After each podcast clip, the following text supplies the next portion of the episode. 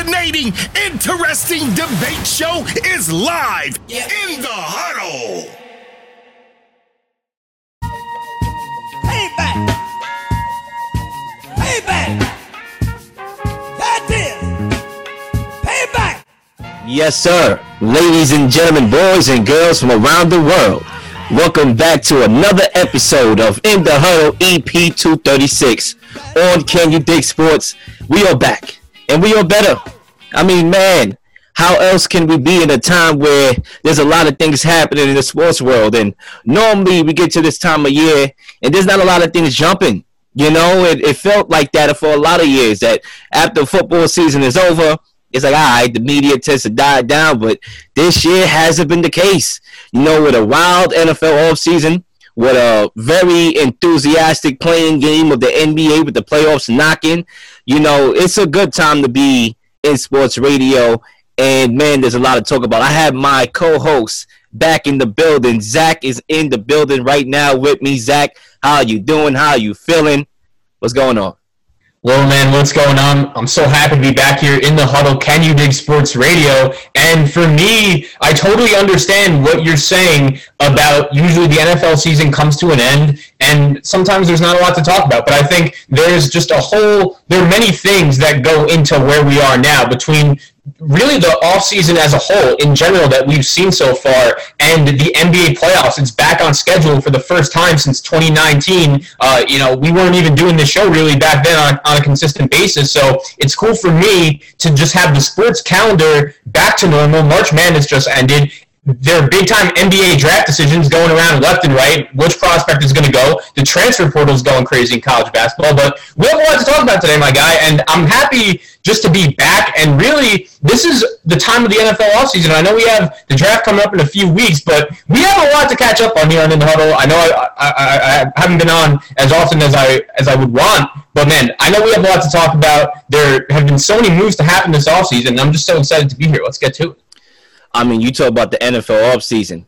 You talk about March Madness that lived up to the hype, especially once the NFL tinted down a little bit and allowed March Madness to get their proper love. And in the national championship game, the chokes of all chokes. I mean, we never seen that on that stage before.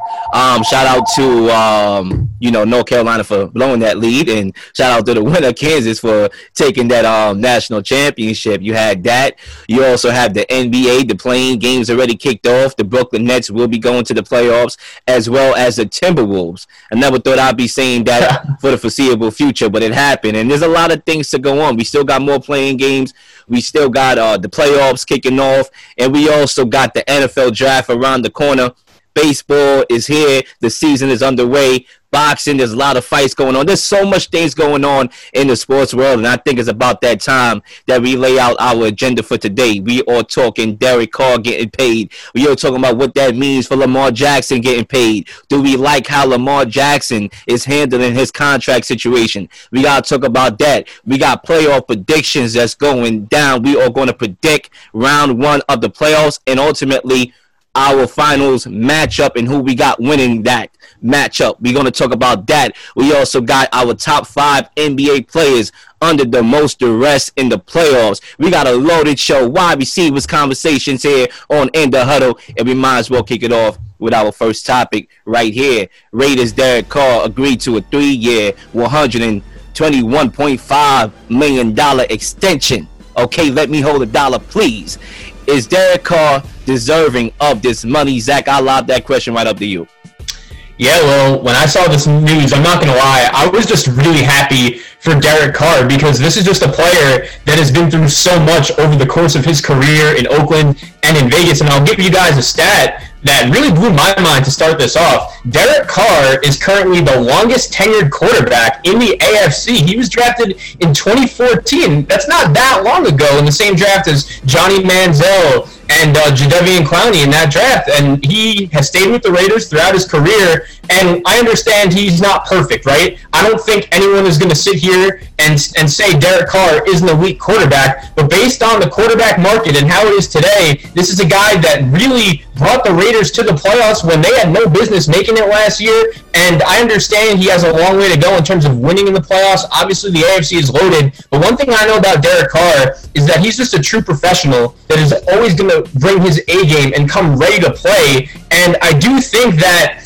with the Raiders and their new situation, like they brought in a lot of talent. We don't really know what the future holds just yet, but I do think the talent that this Raider team has now is better than really at any point so far in Derek Carr's Raiders career. I mean, Derek Carr, people forget this his rookie year. He started the first like nine or ten games and lost all of them. The Raiders were a disgrace in 2015, 2016, and then he has the big MVP year. Uh, unfortunately, he gets injured, and he's kind of been hovering to get back to that elite mark since then. But I do think Derek Carr is one of the 10 or 12 best quarterbacks in the NFL, and when you're in that position, you're you're you're worth that money based on today's quarterback market. So props to the Raiders, props to Derek Carr. I know we had a, a brief conversation uh, a couple weeks ago that when you looked at the state of the AFC West, you know, should the Raiders trade Derek Carr? And then they got Davante Adams, which signaled, okay, they're all in. So I like the move for the Raiders. I do. I think it's an appropriate price.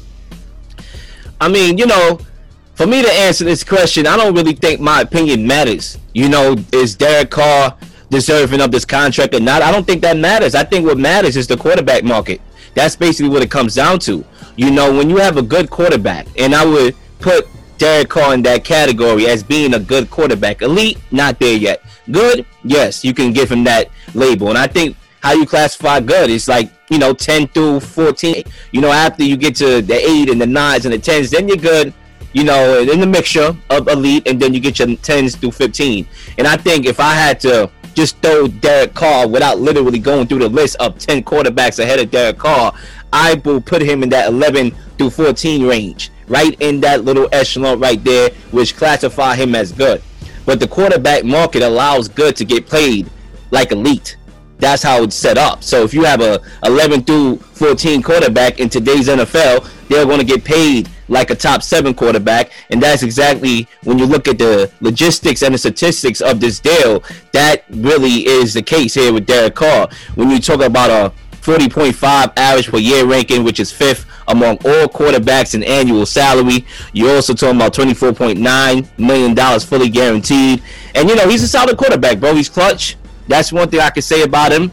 You know, you can always count on him in the fourth quarter to lead his drive and to lead his team. When I looked at this season last year, this um debacle and circus of a season it was for the Raiders, right? When you talk about the coach getting fired. When you talk about right now, Henry Ruggs writing letters from the jail cell. I mean, there's a lot of things going on right now with this Raiders team, and Derek Carr has been the consistent group out of the bunch. When you talk about 4,804 yards, along with no number one wide receiver in the, the team on the team should I say you know especially with Henry Ruggs when he got into that incident so you think about everything you think about the ups and downs right? And not a lot of ups. I mean, when you talk about ups and downs, not a lot of ups, a lot of downs. Derek Carr has remained consistent with his numbers. He has remained loyal to this franchise. And I'm not mad that he got the bag ultimately at the end of the day because it's not my choice to make. It's the quarterback market. And as I previously stated, when we talk about Deshaun Watson and him you know, having these 22 allegations and just being an overall leader is the new leverage now when talking about contract extensions, even though we always looked at character as a metric for, you know, paying somebody, paying your quarterback top dollar. But now more so, you see that as leverage, as I hinted at it. And who is the ultimate leader other than Derek Carr? A guy who is a team first guy, a guy that loves this franchise. He used that leadership as leverage along with his play, and that's why he's paid today. Yeah, and I really do think that last year, just as a whole, like just from a total perspective, I was so impressed by the way Carr just responded to adversity. If you remember, the first game of the Raiders season was that crazy Monday night game against the Ravens where he throws that like tipped uh, ball in the end zone. I, I believe there were a couple bad calls in that game, and somehow the Raiders find a way to win. And the roller coaster of the season they experienced, I mean, well, they had no business beating the Chargers in that Week 18 game and making the playoffs. Like, it's it was very impressive, and I understand that you know we have our thoughts about Coach Rich Bisaccia and how he should probably still be uh, the leader right now. But the bottom line is Mark Davis. You know he moved the Raiders to Vegas for a reason to get them that big name, to get them all of the money, uh, to get them spending like a, a big market team, and to really be a premier destination where players want to go to. And not gonna lie, like I'm just looking at the foundation of this squad. Right, we don't know what Josh McDaniels is going to be as a head coach the second go around. Hopefully. Uh, at worst, he's going to be better than the first time in Denver. But the Raiders building their team around guys like Derek Carr and Davante Adams, and they paid Maxx Crosby, and they bring in um, Chandler Jones. Like these are good players that when I look at okay, how am I evaluating a team and, and their potential? Like if you have good blue chip five star players, like that's how you're going to win games. And I look at those four players for the Raiders, and that's a pretty good start. And one other thing, like Gruden was a problem, we get it, but also Mike Mayock, he got fired because no matter whose fault it was, the Raiders were just not good at drafting in the first round. They were able to find talent late in the draft, but drafting a guy like Clelin Ferrell in the top five was a pick that was never going to work out. The kid they drafted this past year, Leatherwood from Alabama, he was a, not good, and they could have gotten him 10 to 15 picks later. So I do think like we don't know what Josh McDaniels and Dave Ziegler are going to be yet. But Gruden and Mayock were far from perfect, and Carr was able to right the ship and get this team to the playoffs one year. So I think the situation is much better for him, which is a good sign for Raider fans. And you talk about the addition of Davante Adams. You talking about the best wide receiver in the NFL right here, and this guy is already putting up 4,000 yards with no number one wide receiver. I honestly feel that Derek Carr can eclipse that. I think he could touch 5,000 yards with the addition of Davante Adams because of just the the openness of the football field with Davante Adams being there. Everybody's looking at it like, oh, that connection, this and that. Yes, that connection. All right, it's like riding a bicycle is going to be there, but at the same time, just Davante Adams' presence alone and what that does for the other guys. Forget about Davante Adams for a second, but the other guys because of all the gravity that he pulls and just to open up the football field in the slot for a guy like Hunter Renfrow. And you also got Darren Waller, who a lot of people is used to double teaming him. Well, guess what? You can't do that no more because you're gonna leave my man's over here one on one, which is the best wide receiver in the league, and Davante Adams. So I think when you factor all that, you factor the talent you know you got your guy over there in Davante Adams. You paid a dude. They did, and you know, was it a little bit pricey? Yes, but like I said, the quarterback market allowed it to be that way. And another thing that I'll say right here about Mr. Um, Josh McDaniels, I'm interested to see how he coaches this year. You know, I know he's capable with the X's and O's. I'm not a, you know, I'm not a, a warrior about that when it comes to his game. I already know he knows the game of football, but it's about the leadership. Can he present that to a team that you look at their track record? You need a leader in that building, in that city. So, um, you know, but he's spending. You know, look at Bill Belichick a guy the Patriot way. They cut guys. They don't want to pay dudes. They don't want to pay nobody. And yet he leaves that organization and he goes and he's spending big money, paying top dollar for a wide receiver overpaying. Some would argue for Derek Carr, but some people like the, the the pay for Derek Carr. Either way, he's spending money, and I think you hinted at it. When you are in a big market franchise, that's exactly what they expect you to do. That's why the Rams do what they do. They they pay big money. They go after the marquee free agents because they in LA, SoFi. You know they have they to build a badass stadium. Yeah, the Raiders too. Badass stadium. I mean, come on, I still want to touch that stadium one of these days. I mean, you look at that and you look at the fact that they operate like a big marquee franchise that they are, like an expensive franchise, and that's what the Raiders are, and they are operating like that. But it's not only these Raiders and the the the Rams, it's the other teams in the NFL, you know, as well as trying to piece it up together. The Browns, even though they're a low market franchise, they are still trying to operate like a big franchise with the acquisitions of Amari Cooper and um, Deshaun Watson. I don't even think they've done yet added to that roster. Stay tuned for that. So I think if you're Josh McDaniels, you prove to everybody that you don't have to follow in your master's footsteps. You know, you can learn and grow and do your own thing, and let's see what his own thing is on the football field. Yeah, and the GM Dave Ziegler too. He's obviously a Patriot guy as well, so it's interesting. I give them credit just from the aspect like it could have been easy for them to just say, "Okay, we're in the the AFC West. It's a tough division," but they remembered like, "Dan, we're the Raiders, and the reason why the Rams work is because they're good." We remember the first couple of years of in LA under Jeff Fisher when the Rams felt like the most irrelevant thing in that city, and they were drawing 50% crowds. Hiring Sean McVay was the best thing they ever did. But also, when you look at the Raiders, like I think people forget, like yeah, they have a ton of history, and they're the Raiders. They have a very loyal fan base, a big fan base that has literally moved cities with them. But for the past 20 years, like they still haven't won a playoff game. They the, the last time they won a playoff game was 2002. You know, that's a long time ago, and a lot of the reason for their struggles has just been poor management. And Mark Davis is still a wild card in my opinion. Like he could do some crazy stuff at any time, especially in that city. But I will say, like things probably, hopefully, hit rock bottom this past season with all the downs they they went through, and still they found a way in the playoffs. I can't emphasize how impressive that was because the way Gruden and Mike Mayock built the team, like it was okay. They, they had some good pieces, and Hunter Renfrow and Maxx Crosby, those guys were great draft finds, but they had some obvious holes on that team. And I think in only one offseason, McDaniels and Dave Ziegler have done a good job just trying to fill as many of those holes as possible. And uh, obviously, locking up the quarterback is a good good step to that as well. Yeah, and I think um, we'll see what happens with this with this Raiders team going forward, and if that spending that they are doing is that going to pay off. We'll have yet to see. But staying on this quarterback market and staying on the quarterbacks here real quickly here is our subtopic. So John Harbaugh, you know, he spoke on the contract extension for Lamar Jackson, and he said, and I quote, "It's going to get done." should we like how Lamar Jackson is handling his contract situation? Because Lamar Jackson right now is not even worried about this contract extension the way how he's letting on. Like, listen, I'm here to gamble on myself and roll the dice on myself and just go ahead and win this season and prove that I'm worth that money. And we already know how the quarterback market shapes. You know, he wait another year, he'll probably get more money on top of that. But honestly, Zach, thinking about it, just weighing everything, I don't think he's handling it good. You know, I, I'm gonna say it for this reason. Number one, tomorrow's never promised to no man. You know, and that's just a philosophical way of me going about this. It's just not promised to no man, especially when you want to bring it back to football in the game of football in longevity circumstances, especially with injuries and things of that nature. Lamar Jackson this year was an injury riddled year.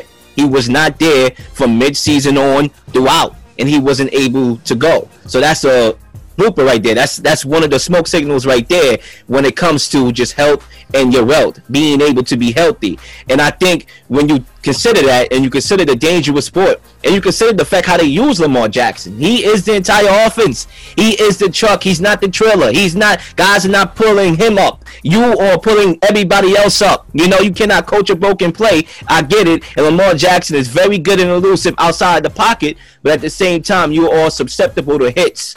And you could literally have an ending of a career just like that you know, not throwing that energy out there.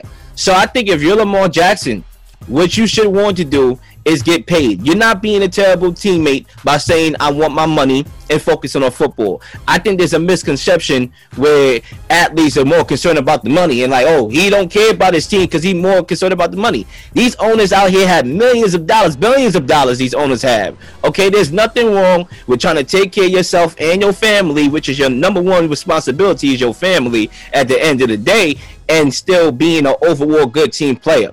You know, I think when we talked about Kyler Murray and that fiasco and him being a bad teammate, you know, that's one conversation. But him wanting money is a different conversation to me because at the end of the day, he's trying to take care of himself, especially when we know his physical attributes or lack of. You know, so I think Lamar Jackson, you need to secure that bag because you're rolling the dice. I get it on your play. All right, I love Lamar Jackson. I think he has the right mentality as far as trying to get better and better every single day. But at the end of the day, you're also rolling your dice on the football guys because at the end of the day, things happen. Okay, so I think you need to secure that bag, get your money, get paid, and play football.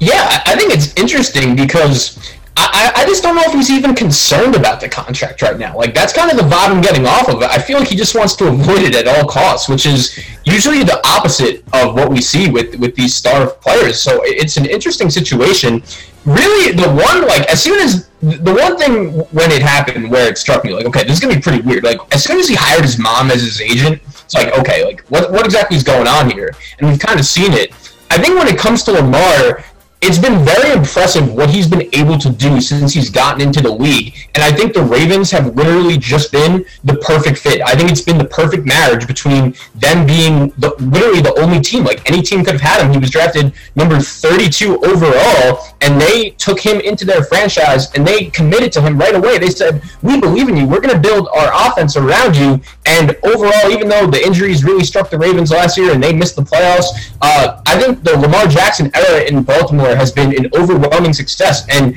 the Ravens have literally done everything they can. I know their owner came out, obviously not too happy about the Deshaun Watson contract. And I understand, like, from an injury perspective, Lamar, he's a little more injury prone than some other quarterbacks just based on the way he plays and the style he plays. And I do think long term, like that, that could have an effect when like Lamar Jackson, his peak, his prime could only be like maybe four, five, six years compared to other guys where it's like eight, nine, ten. But I do think Lamar Jackson has shown us enough on the football field that he is willing and worthy of a, of a big time contract. And maybe he, you know, he just wants to play out his rookie deal. Maybe he just wants to win a Super Bowl and he's telling his team to just spend around me. I, you guys don't need to pay me. I, I think he's a selfless player like that. It's just it's a weird situation, and I'm really trying to figure out why he's just trying to avoid it at all costs. But I think at the end of the day, like once the season starts, and really as we get into the heart of the offseason and in the draft as we are right now, like if you're the Ravens, you just got to focus on getting your team back to the playoffs and making your team better. And if your quarterback doesn't want the money just yet, take advantage of that uh, on his rookie deal still.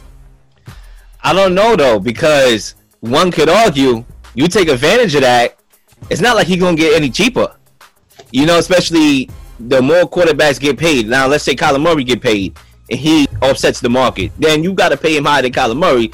You know, even though they they basically accomplish the same thing, other than actually Lamar Jackson accomplished an MVP and playoff win, so they didn't really accomplish the same thing. But it's not like they any accomplish a championship. But Lamar Jackson is a little bit ahead of um, Kyler Murray as far as achievements. So you're gonna have to pay Lamar Jackson even more money. So if you're the the Ravens, you should be trying to make this deal happen now, unless you are not sold on Lamar Jackson and you want to use this year as a metric to see if you can win with him. I don't think you're having that conversation right now. I'm just saying hypothetically if they are, but if you're not, then you should pay him right now today as he is cheaper, even though cheaper is expensive because he's going to be more expensive down the line, especially when other quarterbacks get paid and those younger quarterbacks start getting paid you want to take care of Lamar Jackson, get that out the way. I know he's pushing it out the way himself voluntarily, but you want to just give him that deal if you believe in this guy and play football and let's focus on this season because guess what? They have a daunting task. I remind you, this division is not going to be easy. And I think if you're Lamar Jackson, you need to realize that either. Okay, you got the Bengals in this division that is a defending Super Bowl champs. They are going to be back and better on paper than they were last year. Like I said before, I know a lot of people are not high on Deshaun Watson right now because of the 22 allegations, but I remember what I remember, and that guy is good at football. I think they're going to be a very legitimate contender in the AFC alone there. So those are two guys that are in your division right now okay, that you got to worry about. And I think if you're Lamar Jackson, I mean, listen, I don't know if I would gamble on myself this year. Not saying that you shouldn't have faith in yourself, but bro, you may not make the playoffs this year. You may, you may not. You may win the division. You may not. You may come in last. You may come in second. You may come in third. We don't know. I think he needs to secure that bag and stop playing, bro. Get your money.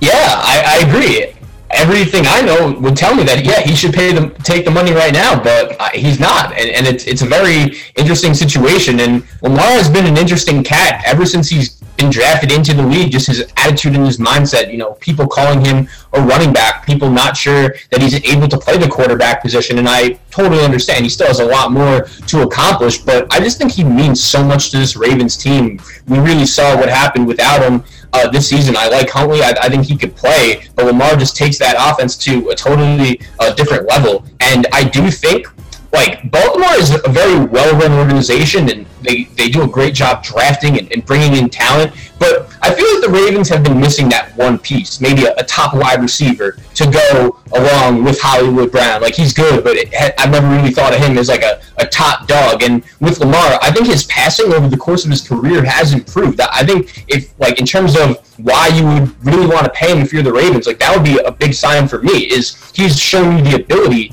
get better as a passer, which is huge when he's already an elite runner. Uh, and I do think the Ravens, they're not too far off. The, the division is going to be tough, but I believe in Coach Harbaugh. I, I believe in the foundation of this team, and uh, you know we'll see what happens going forward. Yes, sir. And we'll see what happens on this show with the next topics that we got on the agenda after these brief messages. Keep it locked.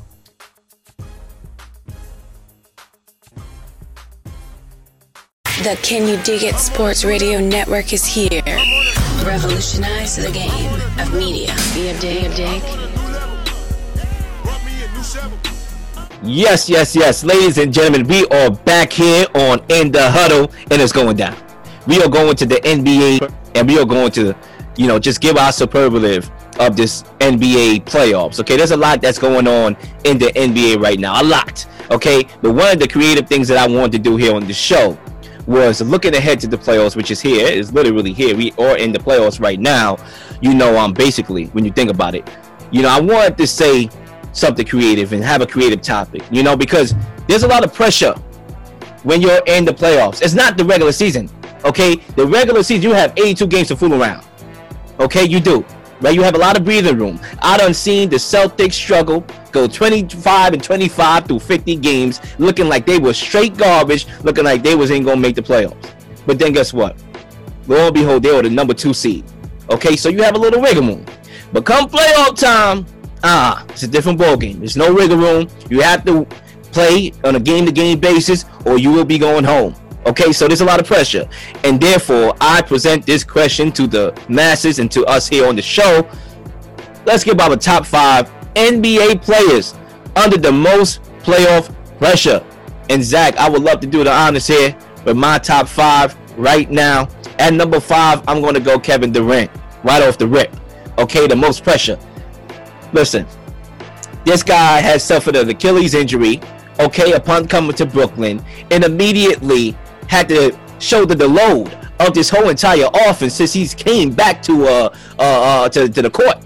Okay, when I look at a doctor and I got some intel from a doctor, I'm not a doctor myself, and guess what? I don't plan on being one, and I don't try to be one. But a birdie and a doctor told me I have a doctor brother, my, my oldest brother, Dr. Shakir. Salute, brother. My real brother, that when you get hurt, okay, from an Achilles injury, you're susceptible to more injuries after that. Okay, and this guy has been playing crazy amount of minutes, and you wonder why. As sometimes he's getting hurt, like this year when he was missing through that stint because of um, a calf injury. Upon coming back, he had to take on 40 minutes per game. Okay, there's a lot of pressure on KD. Let's not forget this guy left the Warriors, a team that he won a championship with. Okay, a team that he got to a finals with. Okay, three finals he got there with. Okay, two championships to be exact. Okay, and he left that organization because he didn't feel justified because of that move that he made to go there in the first place. Okay, so that's why he decided to take his boy Kyrie Irving and start something in Brooklyn. And right now, Brooklyn has been, when you talk about the last couple years, been a disaster. They've been was supposed to win at least one championship. They won none. And KD is the leader. He is the MVP of this team. And that's why if they fail, it falls a lot on Kevin Durant. I got him at number five. A lot of pressure. He's still gonna have to put up minutes crazily, and you know, he's been putting up minutes in the regular season. So let's see how his mileage lasts during the playoffs. At number four, I'm gonna stay in Brooklyn. I'm going Kyrie Irving next. And the reason why I'm going Kyrie Irving over Kevin Durant, which may seem controversial to a lot of people, is right off the rip. Going up against his former team, the Celtics, first round of the playoffs, bro. It's going to be Kyrie versus the fans. And even though, you know, you got KD, you got your guys over there, you're, you're in an isolated situation, bro. When the fans is booing you, every time you touch the ball, it's not the fans versus the Nets. It's the fans versus you. You in your own world. Okay, you're in your own world anyway, because Kyrie Irving is in his own world. But you know, you're in your own world, especially when the fans is booing you. Okay, let's not forget you stepping on the logo. There's going to be a lot of animosity, okay, against you uh, when you play the Celtics. So there's a lot of pressure for Kyrie Irving. He's leading the league in minutes right now, averaging 42 minutes per game. And, you know, nobody feels sorry for him because he was no time, then he was part time, and then he was full time, and now he's showtime. Let's see if he continues to be showtime in the playoffs. But there's going to be a lot of pressure on Kyrie Irving off the rip against the Celtics, a team that wants to defeat Kyrie Irving and send him home. They want revenge. They sent the Celtics home last year. The Celtics is going to be wanting to do the favor in return for the Nets. So that's why I got Kyrie Irving just a little ahead of Kevin Durant here on this list. At number three, I'm to go Luka Doncic. Okay? When I look at Luka Doncic, bro, he is the entire offense of the Mavericks. Okay? I like the fact that this year, okay, when you think about getting a guy like Spencer Dinwiddie that was supposed to help out a little bit, and he's been doing good. He's been helping out um, Luka a lot. But right now, we all know that this offense is Luka centric. It revolves around Luka, and now he got an injury, a calf injury, because his coach Jason Kidd wanted to play him okay late in a game that didn't matter in the season finale. Okay, so even when he got to come back, even when he comes back, let's say he comes back game one, game two, game three, or whatever, those things linger, bro. Those calf injuries linger and he's going to have to continue to be that guy for this team in order for his team to have a chance. You talk about pressure, there's a lot of pressure. Not to mention that he has not got out of the first round in his NBA career. Two years back to back, you lose in the first round. You cannot make it three years back to back. That's not a good sign, especially on paper. When I look at this matchup, excluding everything I know now, this was a matchup they should win against a Jazz team that's deteriorating. And now Luka Doncic is going to have to come back immediately, whatever's left of him, and put it all out there on a, on a basketball court for them to win and have a chance. There's a lot of pressure on Luka Doncic, and that's why I got him at number three.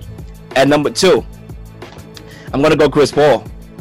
Listen, he hasn't won a, a championship yet. Okay, a lot of people has been egging him on to win one, but he had opportunities. Nobody's feeling sorry for Chris Paul here on the show. At least I'm not. Okay, you had an opportunity with the Rockets, you got hurt. Boom.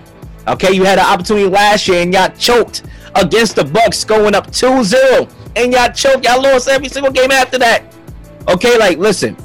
At the end of the day, Chris Paul, we want to see you win a championship. He has a lot on his plate, but there's no excuses because I mean you do got Devin Book out here balling like an MVP. He should have been in MVP discussions. He got flat out disrespected. Okay, the guy's a walking bucket. He's a hooper and he's a trooper. Okay, because he galvanizes his squad. You also got Mikal Bridges, who's one of the underrated defenders in this league, and he can get a bucket too. He's been one of the most um just underrated players in the NBA this season, in my honest opinion. You also got DeAndre Ayton. Okay, he played he played good last year in the playoffs. Played really well last year. Actually upped this game in the playoffs. And guess what? He didn't get his money. He won his bag. I expect him in the playoffs this year to have that same, you know, replicate that same level of performance. Okay, getting rebounds, putbacks, whatever they ask him to do, he will do. So you got a squad, and you are the number one seed in the East. I mean, the Western Conference. Excuse me. There's no excuses for you not.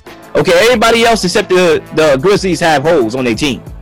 Everybody except for the Grizzlies have holes on their team.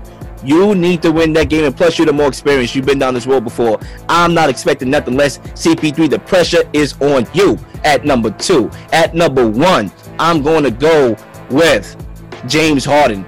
I think this is unanimous in my brain. Uh, we'll see if Zach makes this unanimous. I think it's James Harden. You know, first of all, this guy's a character. He's a character, bro. I mean, listen, he requested to leave two organizations in two years. Where they do that at? Listen, I'm not mad, you know, before because you know we all been in situations that we didn't like.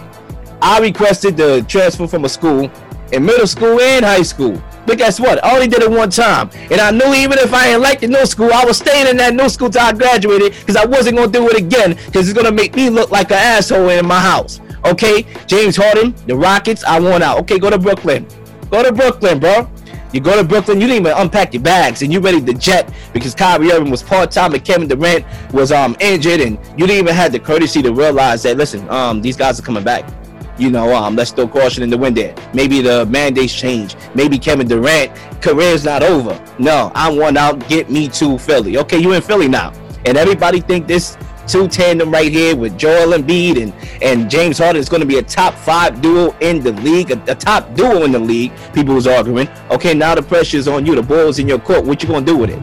And I just don't think I, I I don't see nobody having more pressure than James Harden because of his playoff repertoire, which is not showing up you know, not just sending in a body double to play basketball and hooping because that wasn't the James Harden that we know in the regular season. So he has the most pressure right now, and that's why he's number one for me. So to recap my list, at number five, I'm going Kevin Durant. At number four, I'm going Kyrie Irving. At number three, I'm going Luka Doncic. At number two, I'm going CP3. At number one, I'm going James Harden. These are my top five NBA players under the most playoff pressure this season. Zach, I pass the rock to you.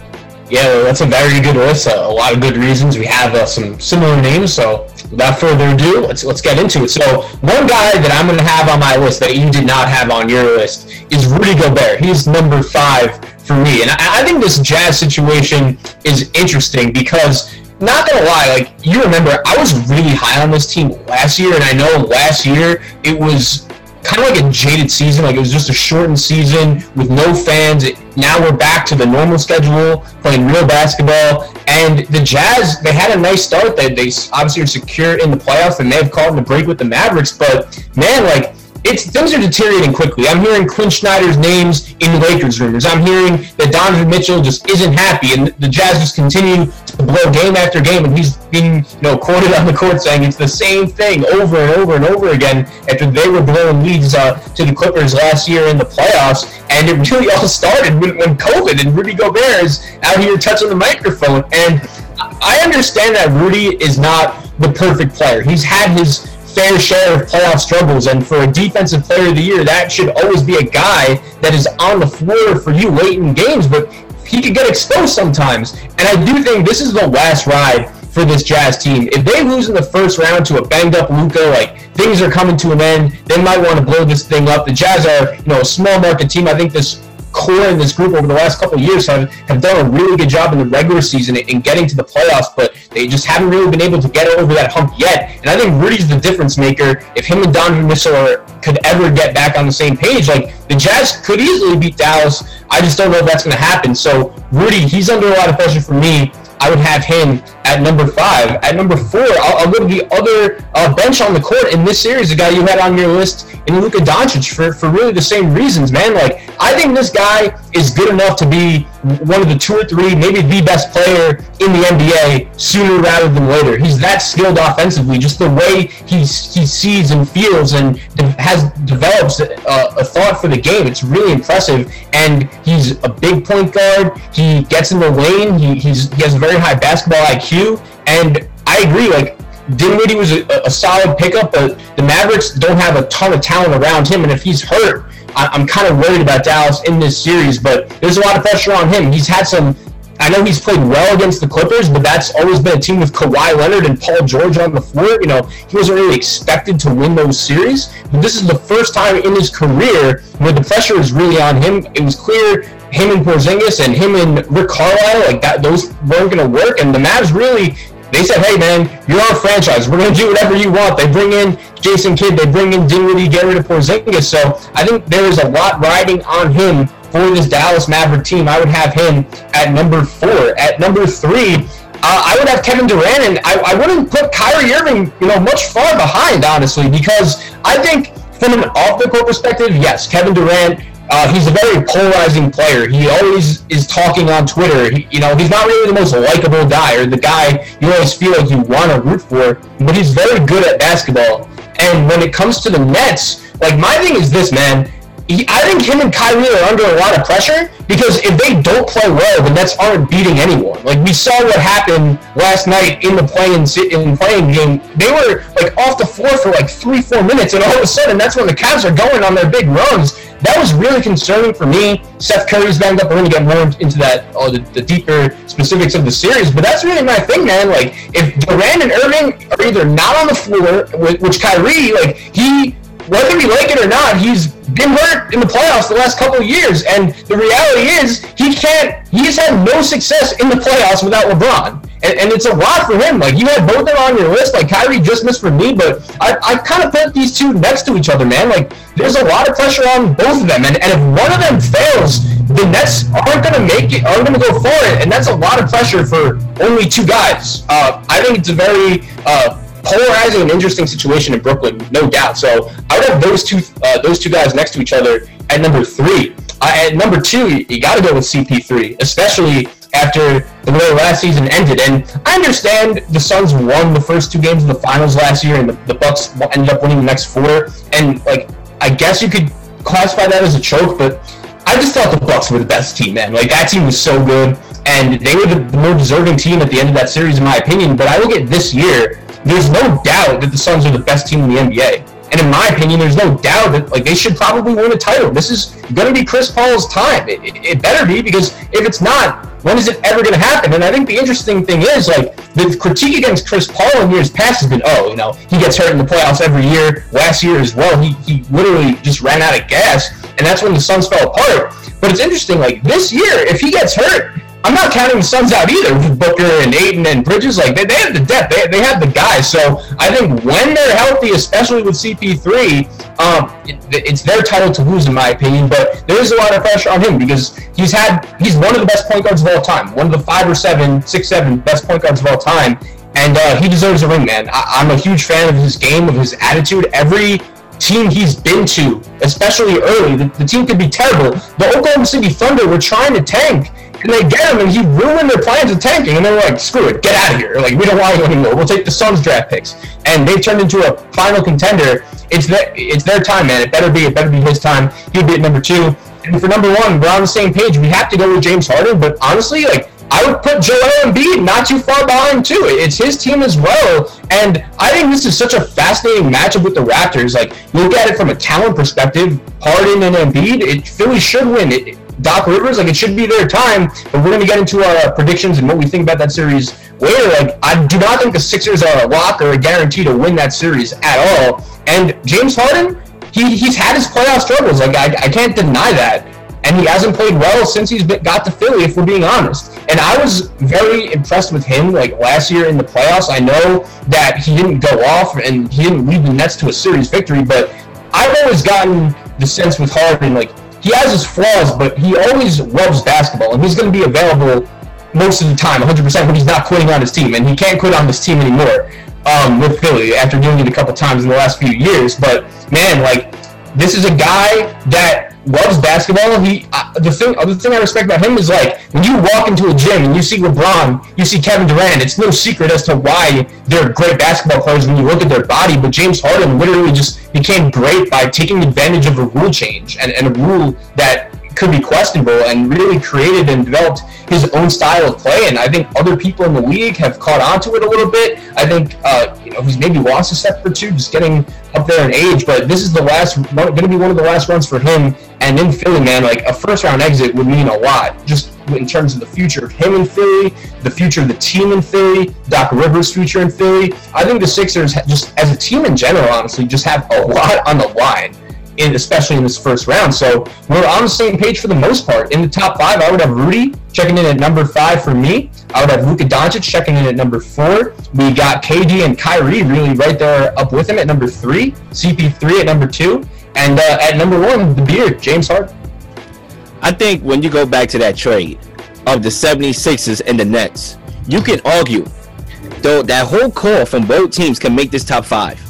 All of them. Kyrie, KD, you James Harden, Ben Simmons, and Joel Embiid. You can literally put all five of those guys in this list and make that a list because we can't forget about Ben Simmons. Let's say he does come back because we don't know. We don't have an intel on if he's playing or not. Me, I lean more to, towards no, but you never know. He may be playing. You know, he posted up an Instagram picture, you know, with his shoes, you know, and on the court. So I'm guessing that means something. I don't know what that's supposed to mean, but I'm guessing that means that he's playing, you know, he's on, he's doing workouts, whatever that means. You know how social media is. But when you look at Ben Simmons, another reason why he's a sleeper, because if he does play, let's not forget the last time we saw Ben Simmons on the court, it was not pretty at all. He was bypassing open layups, okay, bunnies, okay. He was bypassing that.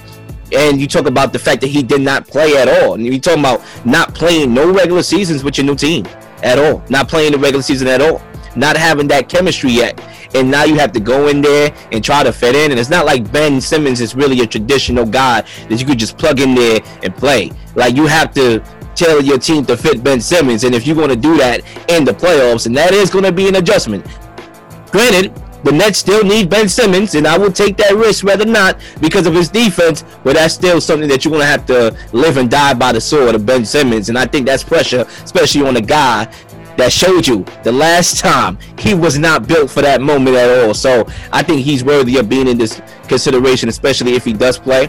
I think um, all those guys as well, Embiid too, because remember, Embiid been in this league a long time. Just because James Harden is not there doesn't mean Joel Embiid is alleviated from the pressure and the flag that he will get if he lose in the playoffs. That's still there. So he's not exempted because James Harden is taking the majority of the flag. Some of that's gonna come on you too.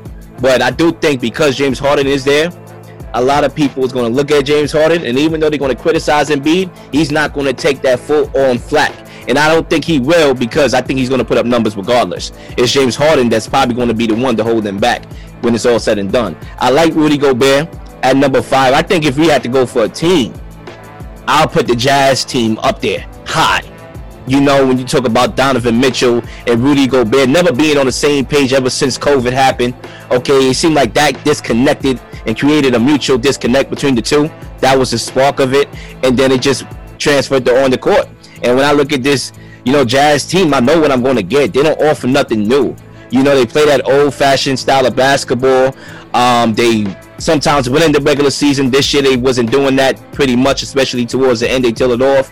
But it's like, you know, I know what I'm going to get with them. They're going to have a lead. They're going to blow that lead. Okay, so you know, I think they have a lot of pressure as an overall team, and Rudy Gobert is a microcosm of that. So I like your list. I think your list is pretty solid. We got the same top two, and I think unanimous top two, honestly, across the board. If we ask other people, so yeah, Zach, any last words?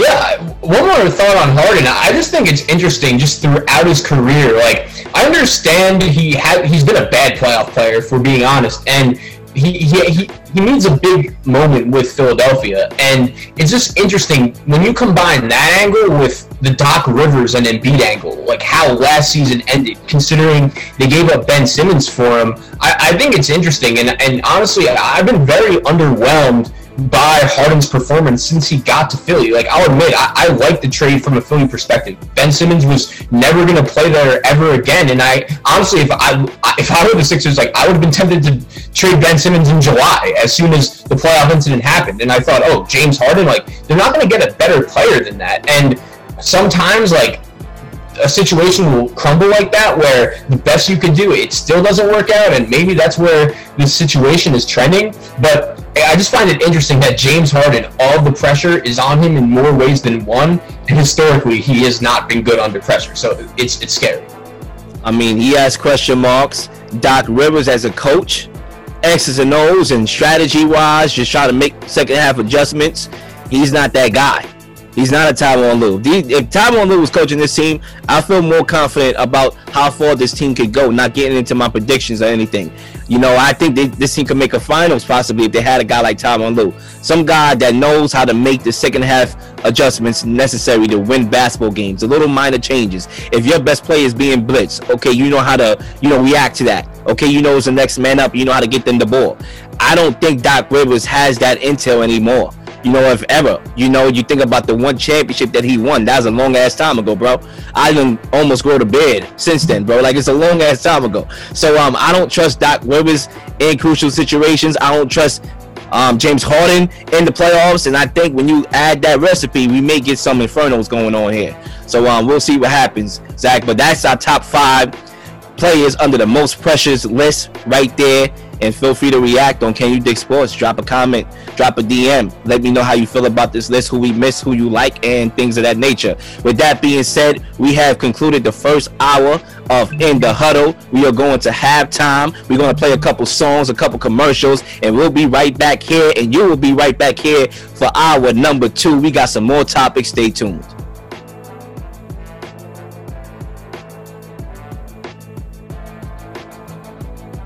Hour number two, we in the building. So to recap everything from hour number one that we talked about. We started off talking about Derek Carr, you know, his three-year, $121.5 million extension.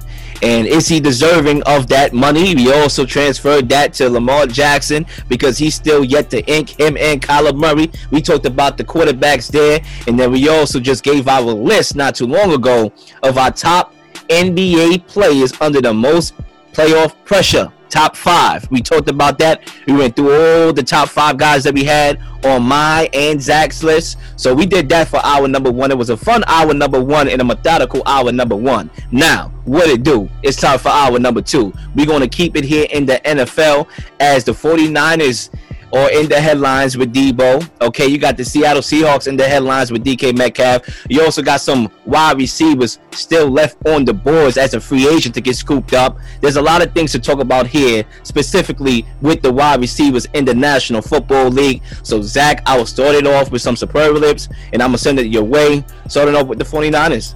Are they making a mistake by considering trade offers for Deebo Samuel? So, just a couple overall thoughts on the wide receiver position before we get into this.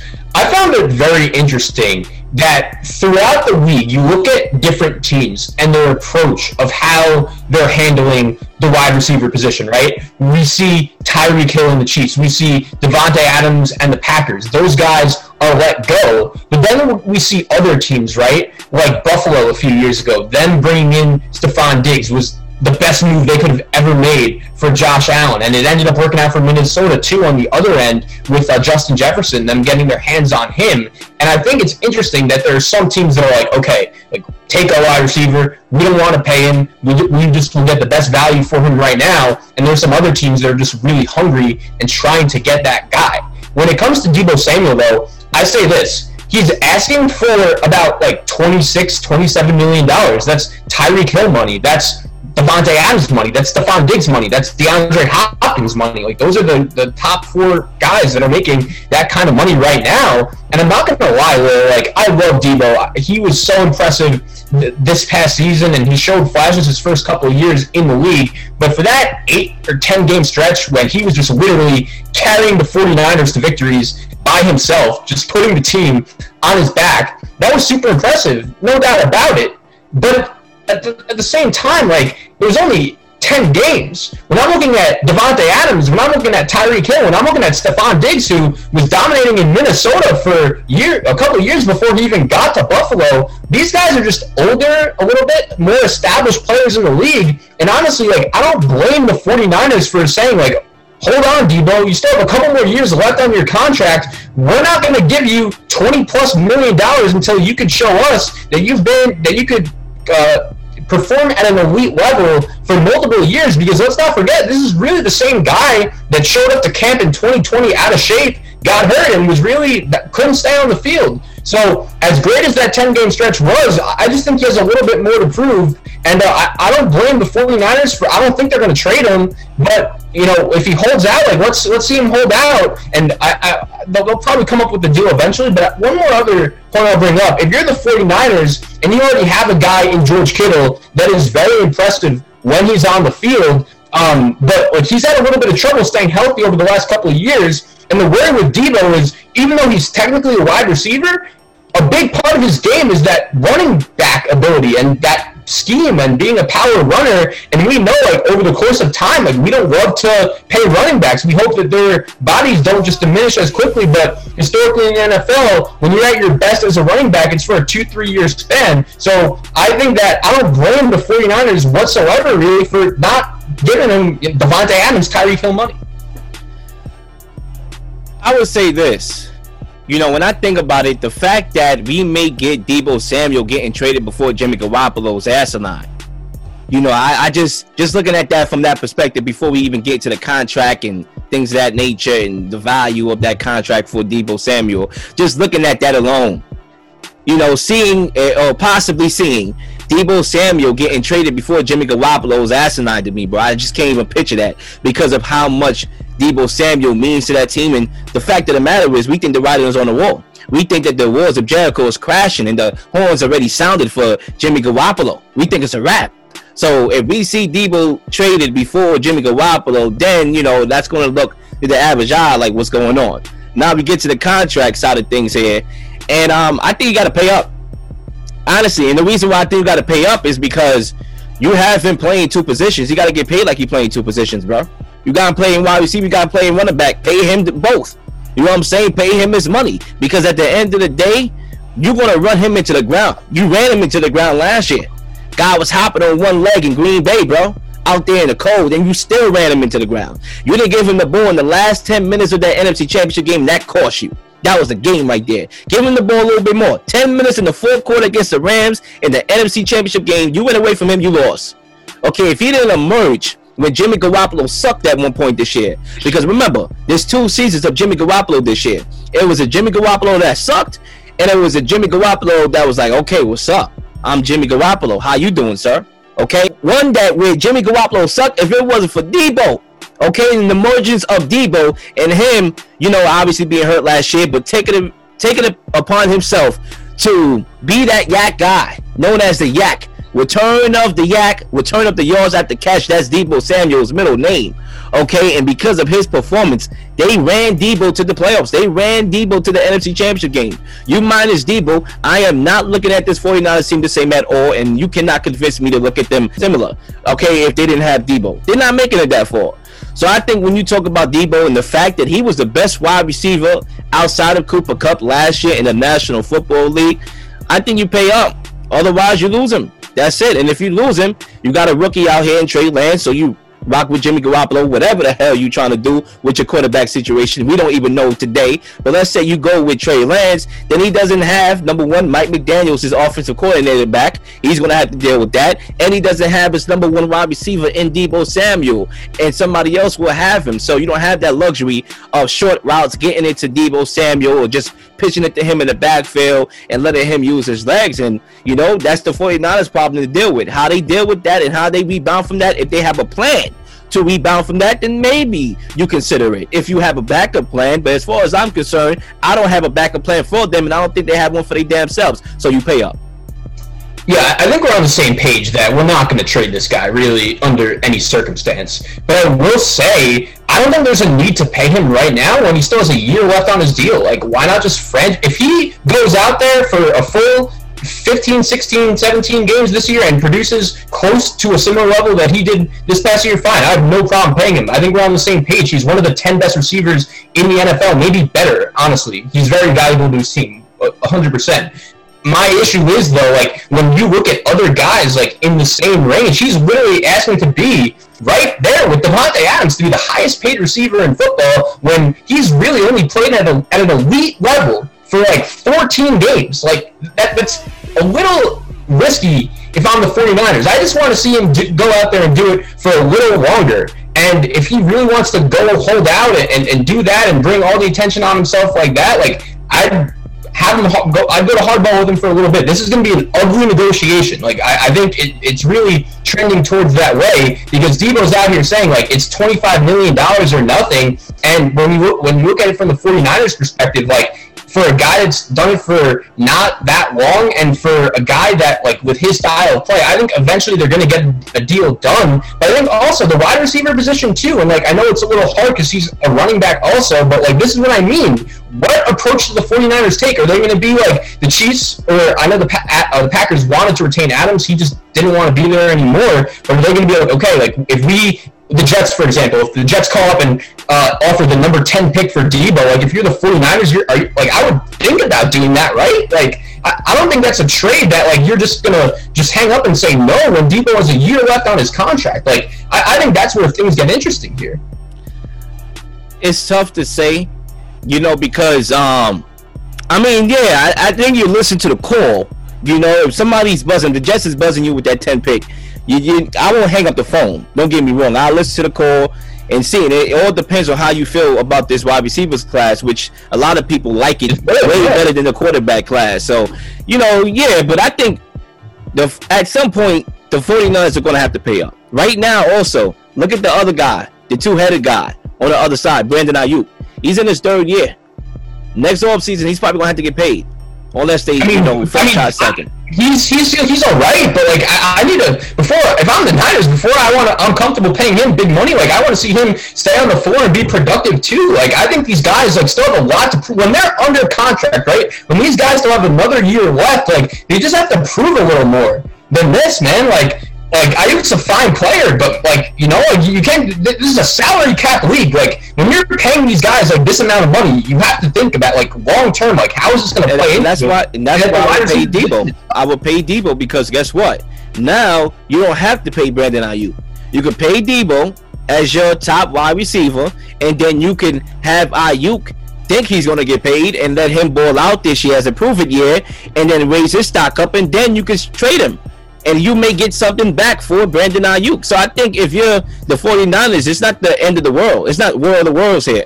You have some leverage if you play smart. You can pay Deebo and let Aiyuk play this year because he still has a lot to prove. I think the second half of last season, he definitely played a little bit better for sure, especially in the playoffs. I actually thought he came along really well. But he still has more to prove. You let him prove it, let his trade stock go up, and you trade him and get assets back, and you're not really livid at the Deebo trade, especially if he's healthy and on the football field. I think if you're Deebo, from Deebo's perspective, if you're his agent, you want him to secure that bag. You're not telling him anything otherwise. You know your worth to this team. So if you're his agent, you're doing the right thing. You're trying to get him paid, and they know he knows, Deebo knows, and the 49ers know how valuable Deebo is to their offense. So I, you know, I think when you have that situation, when a player knows his worth and the agent knows his player's worth, and the team is like, hold up, wait a minute, you're not there yet. You're not you're not at that point we should, we should be having this conversation.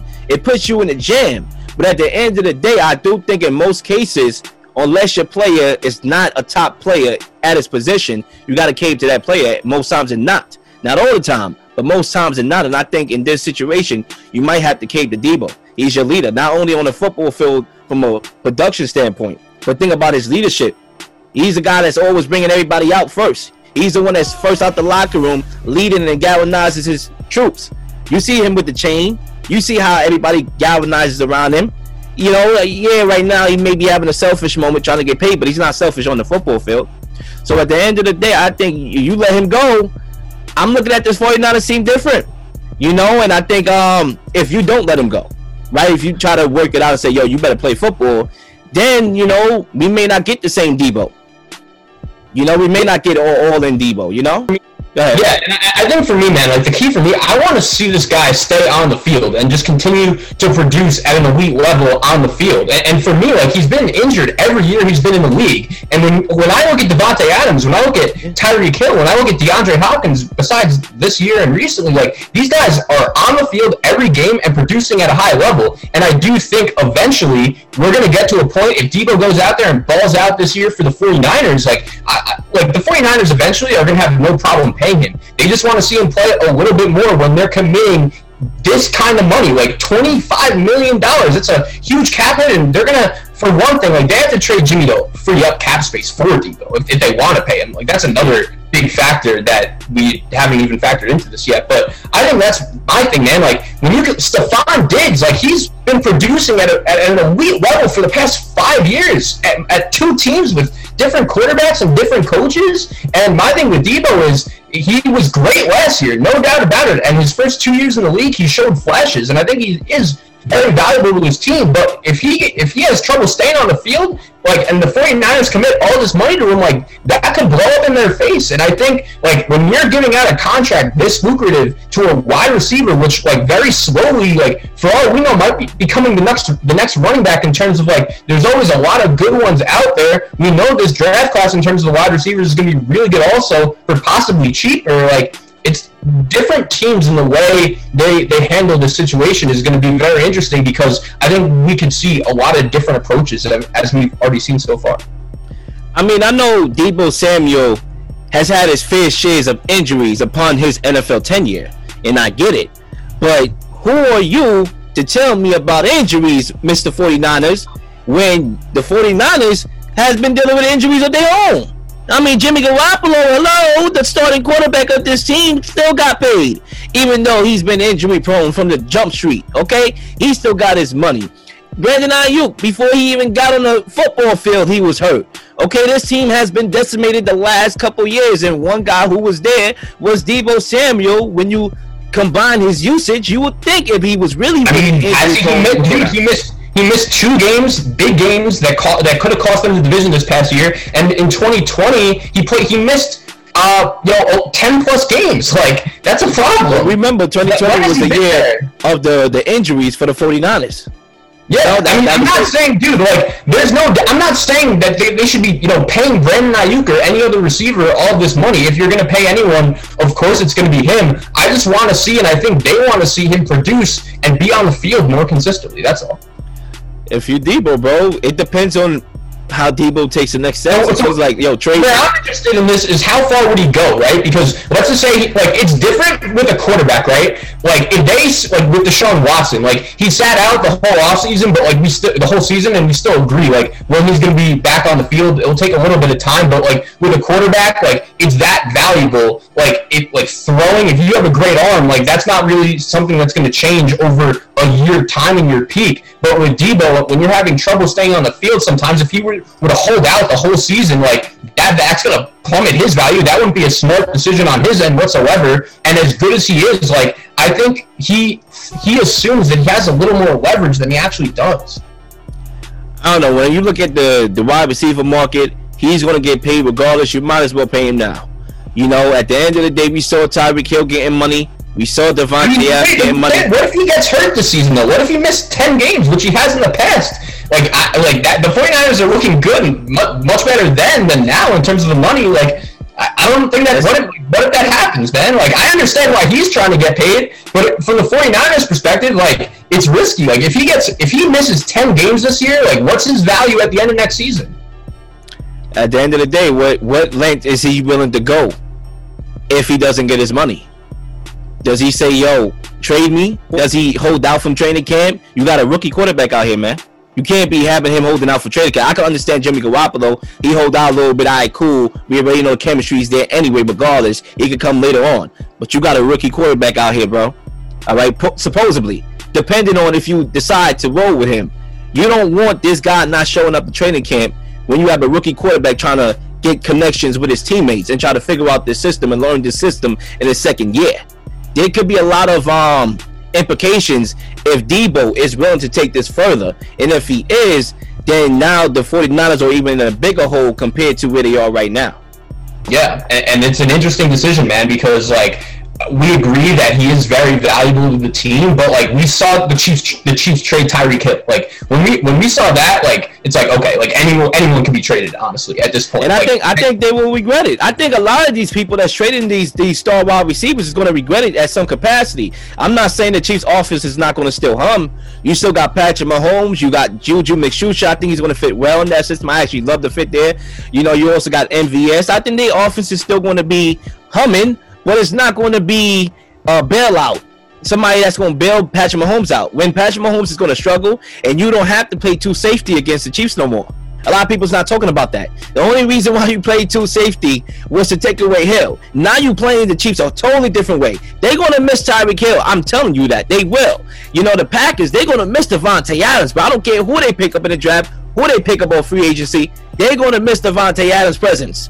All right, so both of these teams that's losing these wide receivers, I don't care if their offense is still putting up numbers, they're going to miss them at some point.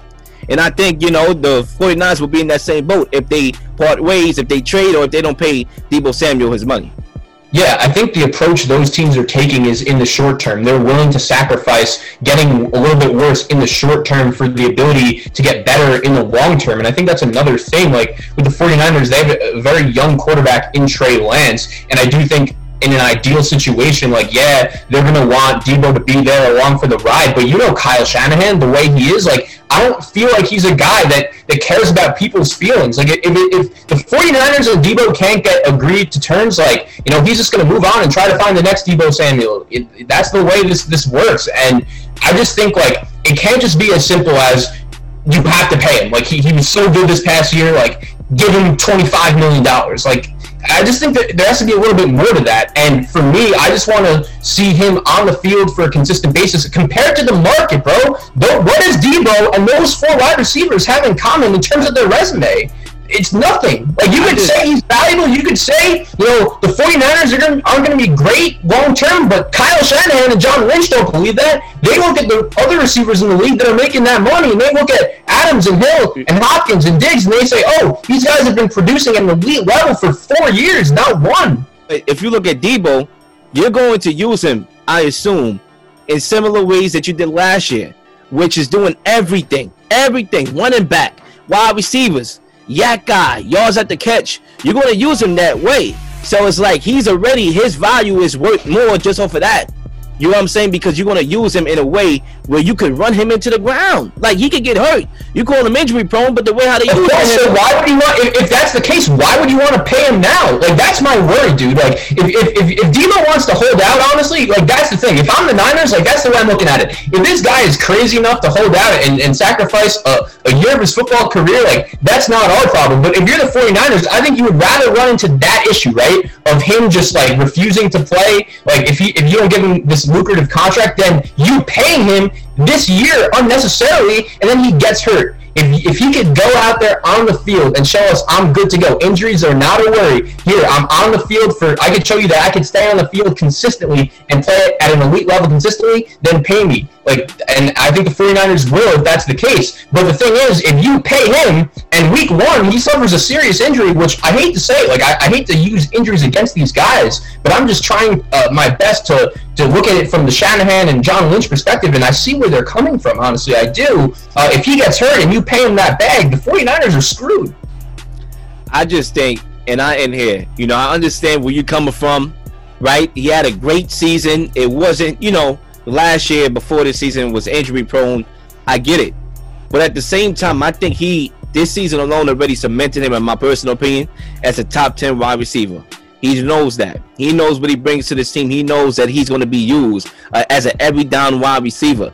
So I'm not mad at from his perspective. From the 49ers perspective, yeah, you can try to hold it out a little bit. But if he takes it to extreme measures, and now we're getting late into the season in the summertime, training camp, Trey Lance is your rookie guy. You're trying to give him the keys to the car. I mean, he's dealing with once these again, I'll, I'll point this out. to Like, your team. What about the draft? Like, if, if like if you're the Niners and like it's apparent in three weeks that like okay, like we're, we're nowhere close to a deal because once again, like this thing is getting ugly. Like it, it could be that kind of negotiation. Like if the You Jets have to drop the wide receiver at the draft. You will literally, if you know right now in your heart of hearts that you're not paying Deebo his money, then you should be smart enough to. Well, but what is his money though? What is his money though? Like you know, like million dollars, just like how he asked. Like you know, like that, that's the thing. Like if you if, if the Niners like settle, like okay, we'll, we'll give you twenty, like that, like that, and and they're that's the message they're sending. They're not really willing to go up from there. And, and honestly, like uh, based on the, the other receivers making that money, like I don't think that's crazy. If he makes the same money as a Keenan Allen, like you know, like I, I honestly like I, I think that's the like He's more productive than a Keenan Allen. Keenan Allen, I think is. I'm not trying to. Keenan Allen Keenan has accomplished more though. Like Keenan has been a receiver, but You know, like right now, people might show up. Yeah, Yeah, okay, that's fine. But Keenan has been producing for five plus years, and Deebo's been doing it for one. That's the difference when you're looking at from when you're negotiating, man. Like it's your resume. You can talk about what you are right now, but it's your resume and what you've done for me recently. And the bottom line is, Deebo has only been able to stay on the field and produce at a consistent Yeah. level for only one full year. That's an issue. And what Deebo has done recently for me is be my best player on this team. That's recent. one year, That- for, that's, for that's- ten games. that's That's, season. You gotta show me more. Gotta show me more. Well, Deebo has to show Zach a little bit more and the 49ers a little bit more in that retrospect. But Zach, staying here at the wide receiver conversation here because these two guys are interesting to me. And that's Odell Beckham Jr. and Julio Jones. They still get into DK at all, or, or are we waiting? Oh yeah, yeah, yeah. My fault. Thank you for bringing that up. DK, that's another guy. You know, we, we stayed a lot on the on the D, but I totally forgot about DK.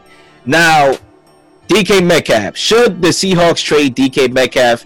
And Zach, I'm gonna throw this at you right now. First of all, I would like to say because I don't even think I said it before. Even though we talked about Russell Wilson, at least I know I did. You had your prior commitments at that time, but I know I talked about the trade of Russell Wilson, the fit with the Broncos. I talked about that a good amount, not as much as I thought I would, but decent amount.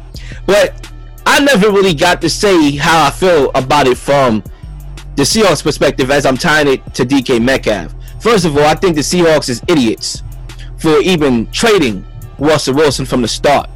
when you consider the fact that I just hate when organizations choose the coach, especially an old ass coach, over the player with more upside. We see the same thing with the Patriots with Tom Brady and Bill Belichick, even though Tom Brady was old, you know, in football years, older than Bill Belichick in football years, right? And they decided to move on from him, but that clearly didn't work. They chose the wrong guy. And I'm not shy to say that here. I know a lot of people's like, oh, well, see what Mac Jones could do. Maybe Bill Belichick. Stop it. Stop right there. Brady won a championship. You could have won one recently. I think they lost that ordeal.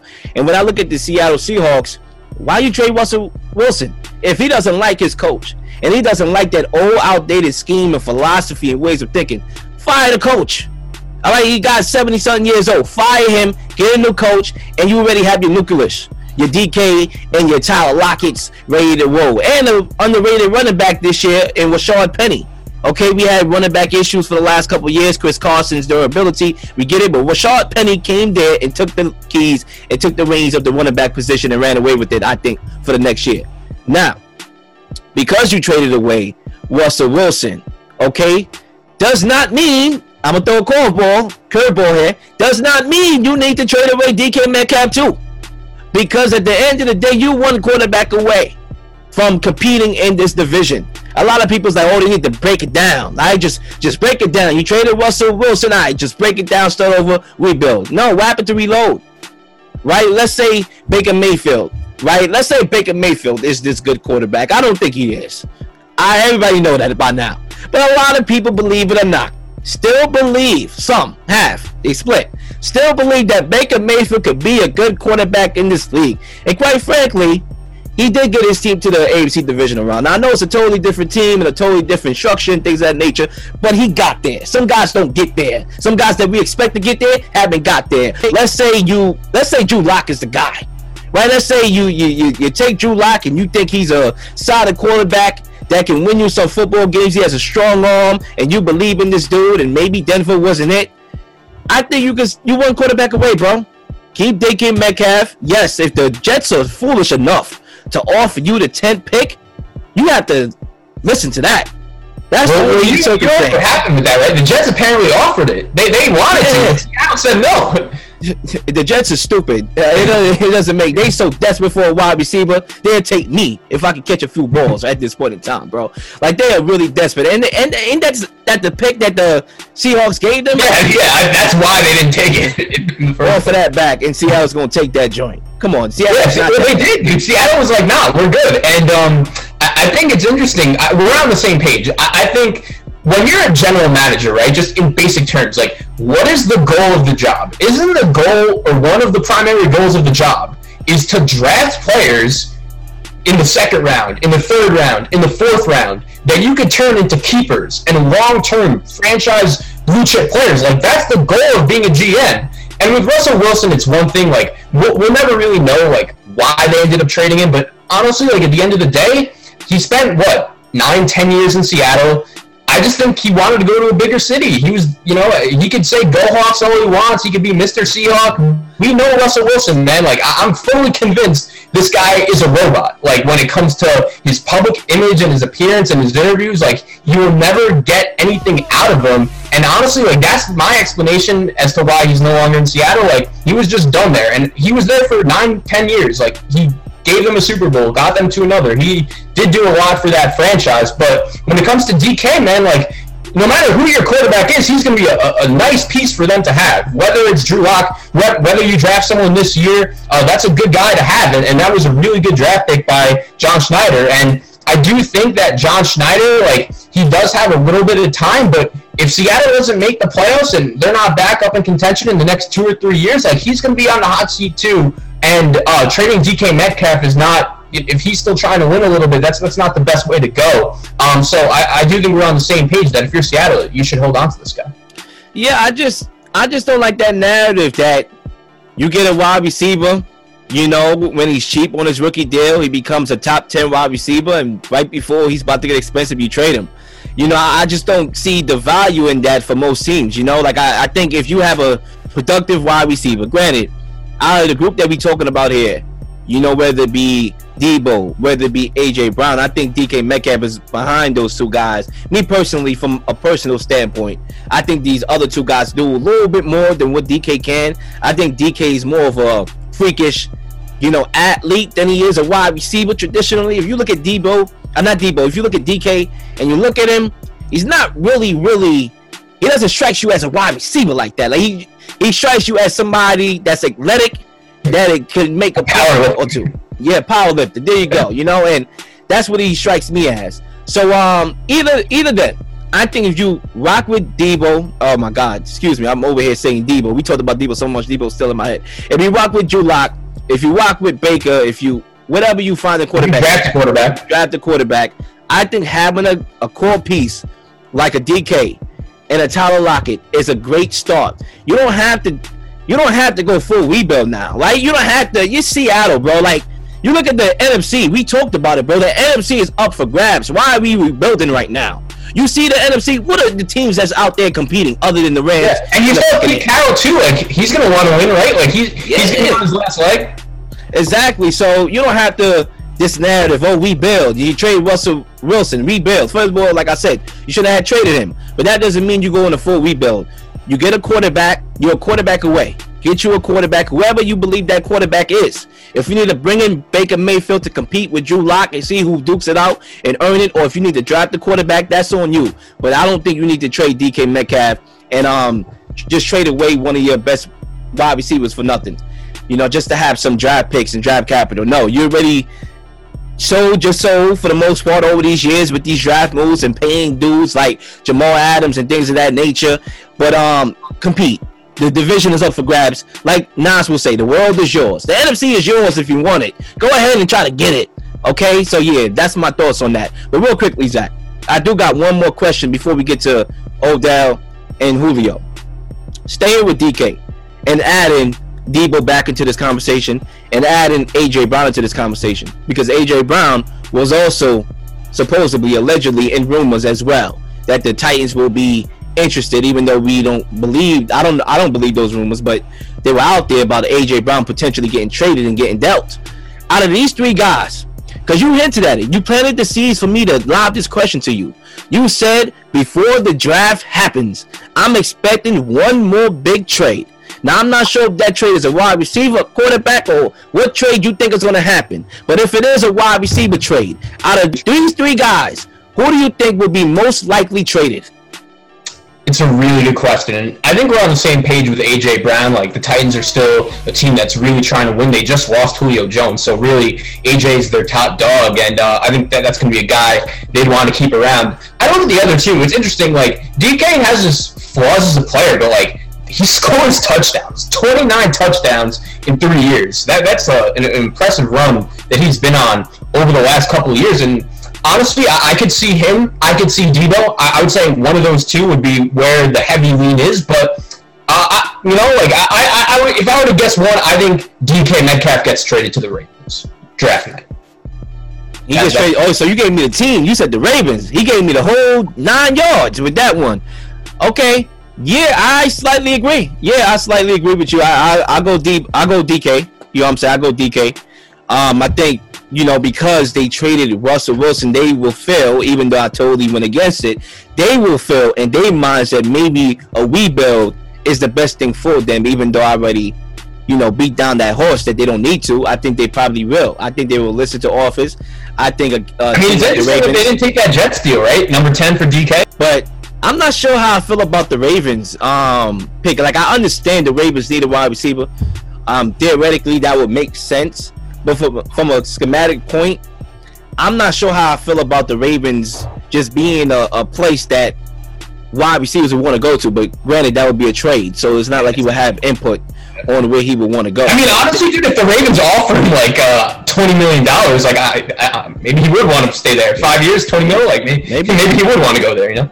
Yeah, maybe you look at Lamar Jackson. That's the thing, right? Like, he, like no team is going to trade for him without knowing, like, okay, if we pay him, like that's what happened with Tyreek. You know, like he's going to want to commit here long term, take the money, we're good to go. Um, and that's going to be a key too. I, yeah, you know, he doesn't really have a no trade clause, but no team is really going to want to trade for him unless they know, like, okay, you're our top guy. And as a like from the team perspective, like I don't if the Jets were to make that trade, right? Like trade DK and on the spot give him like a five year deal, like I wouldn't be feeling great about that either. Like it, it really just depends like where your team is and what else they have to give up. That's the thing also. Like Kansas City refused to pay Tyreek Hill, right? They didn't want to give him that top dollar. Miami, not only did they give him that top dollar, but they were willing to give up a hell of draft picks for him too. So the price they had to pay for Tyreek was bigger by a large margin than Kansas City had to, and they still took the bullet and, and they got him. So these are Look, I think the Dolphins. It, it's interesting, yeah.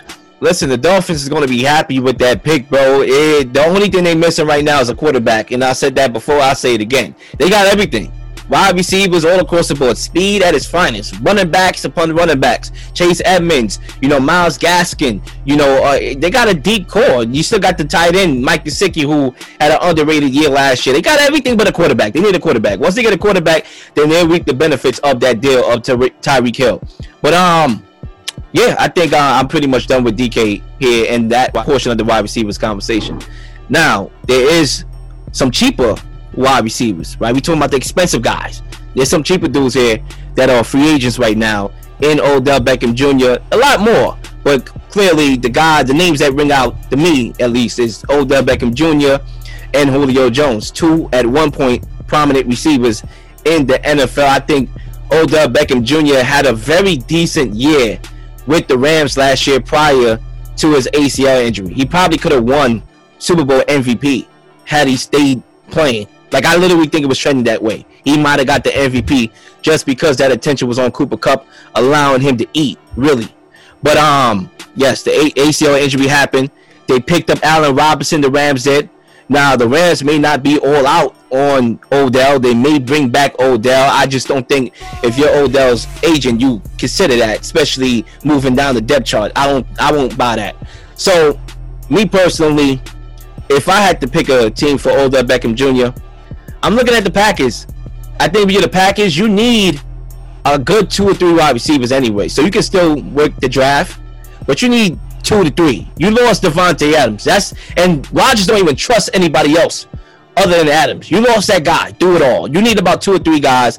I would look Odell Beckham Jr.'s way. I think it would be a better fit with Aaron Rodgers, a guy that can play in the slot, a guy that can play deep vertically as well. I think he will be a weapon for Aaron Rodgers, assuming he gets back healthy from that ACL injury. And for Julio, I'm going to throw the Cardinals out there for Julio Jones to play with Kyler Murray alongside D Hop. You know, that's a match that I always wanted to see happen. You know, at one point, those were two top five wide receivers in the NFL. I think Julio Jones has lost a step because of injuries, literally because of injuries. I do think if Julio Jones could be healthy, he can be a top 10 wide receiver still in this league. I really do feel that way.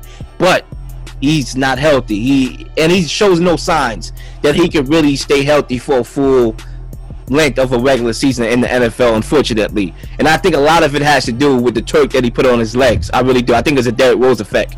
You know, um, where you have these talented wide receivers or athletes in general that the way how they treat their bodies trying to make a play ultimately cost their careers. And I think I'll definitely bridge those two gaps together. But the Cardinals losing AJ Green, losing a couple wide receivers there, Christian Kirk to the Jaguars. I think you have a hole. I don't look at this team and say they're better than last year. You know, just with D Hop alone. So I think you make a move for a veteran wide receiver in Julio Jones. I think you need a veteran there alongside D Hop, even though D Hop could be classified as a veteran, especially when you think about all the inexperience that this team brings to the table, especially in crucial playoff games, atmospheres, and things of that nature. They need that leadership. They need that veteran. They need a Larry Fitzgerald type. I think Julio Jones gets that to them, and you have Rondale Moore, young dude, and D Hop. I think you got yourself a squad. So I like that fit for Julio Jones. Those are my two plug-in you know, teams there. Beckham to the Packers, Julio to the Cardinals. Yeah, I, I, think when you look at these two guys, it, it's interesting because OBJ obviously had the, the heartbreaking injury in the Super Bowl, and we don't even know when he's going to be back. And it's unfortunate because that really takes his value down. But I think at the same time, when you look at both these guys, right, they're not going to be costing teams a lot of money. We assume that they're going to want to go to teams that are somewhat good, that are somewhat going to be contenders realistically. So that limits the options a little bit. And uh, I, I think where it helps is there are going to be teams interested just because of the price. Like when you bring in either one of these guys, you don't really know, like, you're not really going to be expecting much from them at this point in their careers. But if you're going to not be, if you don't have to pay them that much money, it, it's a risk that you're going to be willing to take. I like uh, the two teams you threw out there. Um, a couple more in mind. One were the Patriots, and I know they brought in DeVante Parker, which we'll see how that goes. But when I just look at their group of talent at the skill position players, like they will never hurt to bring in another guy with talent to help uh, out Mac, Mac Jones and a, a young quarterback that's just going to keep trying to get better. So that would be another destination. The Ravens are obviously a destination that I think need a receiver. You saw the Buccaneers rumors trending a little bit with Julio Jones, obviously having experience playing in the NFC South, and um, he's just a guy that would he would fit well there. Like that, like that would that's he kind of fits the prototype of a the kind of player that the Buccaneers have been bringing in over the past couple years. So, um, you know, like when I look at both these guys, like not really news that I'm to be, you know, on the edge of my chair waiting to see it, when when they find a fit. We'll see how it turns out, but you know, I, I think there are going to be teams interested just because of, of the price, really. I like the Patriots fit for Odell a lot. You know, I could go either way on that with the Packers and the Patriots. The Patriots was not too far behind for me because I think when you look at the AFC East on paper right now, I got the Bills and I got the Dolphins ahead of the Patriots, bro. And it's not even that close to me anymore. You know, maybe the Patriots are closer to number two than they are to number one, but they're not close to number one in my honest opinion, which will be whoever that is. You know, I'm not trying to give that away right now, but I think you need as much firepower right now in the AFC. You know, looking outside of the AFC East, just looking in the AFC, you need as much firepower as possible. I love the pickup of DeVante Parker. I really do. I think DeVante Parker was not utilized properly on the Dolphins, and they really underutilized him and undervalued him. I think he's a very good wide receiver. I think for his style with the Patriots, I love it. I I could not say anybody better than DeVante Parker for what they do over in New England. I like it. Now you add an Odell Beckham Jr. there to put the icing on the cake to give Mac Jones weaponry so he can be able to up his play in the second year, which we all know sometimes we get that second year quarterback that take the next step and become a prominent quarterback in this league. Maybe that could be Mac Jones. We'll have to see. So I like those um teams that you brought up to the equation. The, I'll, I'll throw two more. One is the Bears. Obviously, they lost Allen Robinson, and they're another team I think is in a position to just do whatever they can to get their team better. I know like the Bears probably aren't going to be contending this year. Like anything could happen in the NFC, but the expectations with a first year coach aren't particularly high. But I think that that's a spot where a lot of reps could be available if you're willing to go there. And I, the same thing could be said about the Jets, man. Like they're another team with a second year quarterback, a team that is obviously very desperate for a wide receiver. It's a big market, so if you succeed there, you could uh, be very successful. So I think those are like any team could use a wide receiver, especially at a cheap price, and it's really gonna come down to where they want to go. I throw the Cowboys. You traded away Amari Cooper. You got rid of um, Cedric Wilson.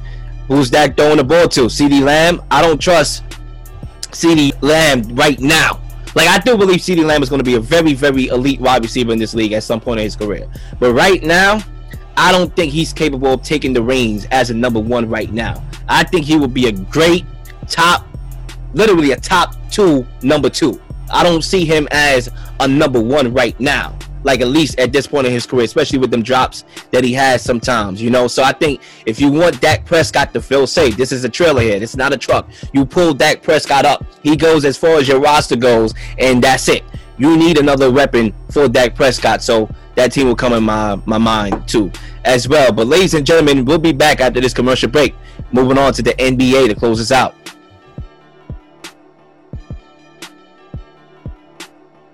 Can you dig it? Can you dig it? Can you dig it? Ladies and gentlemen, we are back here on In the Huddle to close it out with our NBA playoff predictions. It's about that time. Okay, we have set everything up. We have gave you some great appetizers, and now it's time for the full meal. I am the real Lil, and I'm joined by Zach, and it's time to attack. Let's start off with our first topic on today's agenda. Speaking here of the NBA playoff predictions, let's go with our first game. You know, I want to start off with the game that I'm looking forward to the most. And there's a lot of games I'm looking forward to. I like the playoff slate here. I really think we got a good dish and things of that nature. But the one game I'm just interested in seeing the most is the Sunday game, three o'clock, the Nets and the Celtics. Okay, Zach, I throw the lob right up to you first to answer. Who do you think ultimately is going to win this series and why? All right, I'm going to take the Celtics to win this series in six games. I really do uh, think they get it done. And what I saw from Brooklyn last night is what I honestly expected to see a team that is just going to go as far as Kevin Durant and Kyrie Irving take them. And there's no doubt those two guys are spectacular. And when they have their best games, Brooklyn is capable of beating anyone. But when I just look at like how Brooklyn performed when they were off the floor yesterday, combined with Steve Nash as a coach, like I wasn't a huge fan of him just keeping Andre Drummond on the bench for the entire fourth quarter last night after he was really dominating the game for a good stretch of the first three quarters. Uh, I don't know what I'm going to get from Ben Simmons, even if he's back. Like, I think it's unreasonable to expect him to make any major impact when he has been playing basketball for a year. And I don't know who on the Nets could, could stop Jayson Tatum and Jaylen Brown. Like, Kevin Durant is probably the only guy you're going to put on Tatum, and we know he's not going to be guarding him throughout the game. I, I understand Robert Williams is probably not going to be able to give it a go, and ultimately, like, that's the one concern for the Celtics. If he was playing, I would feel very confident in their ability to win. But the Nets, like they were just a team that they didn't really take the regular season seriously. Boston has the home court. They're gonna really be on Kyrie throughout the series, as you expect. You know, they, they, they threw a water bottle at him last year. Like, hopefully, nothing worse happens again this year. But like, you wouldn't be shocked if it does. And uh, what Boston, man, like Marcus Smart, uh, their defense is really good. This is a team just full of tough guys that, you know, I've been impressed with what they've done after the mediocre start. They've been playing some really good basketball, getting the number two seed. I'm going to take Boston to win this series in six games. Yeah, I mean, this is going to be a very interesting series. You know, I think when you look at the Nets, you can't rely on heavy isolation basketball and using the greatness of two players to propel you to a finals win. I, I think it's merely impossible. But you can use the greatness of two players to give you a shot. And that's where ultimately they have is a shot to try to make a finals run. I don't think they will make it there, but they have a shot. And I think it's because of the greatness of Kevin Durant and Kyrie Irving. When I look at that game, the playing game against the Cleveland Cavaliers, and I know a lot was said about you know, KD and Kyrie going off and Bruce Brown, we can't forget about him going off, and they relied on those three players to win them the game. You're talking about a 59 um, combined points from KD and Kyrie Irving alone.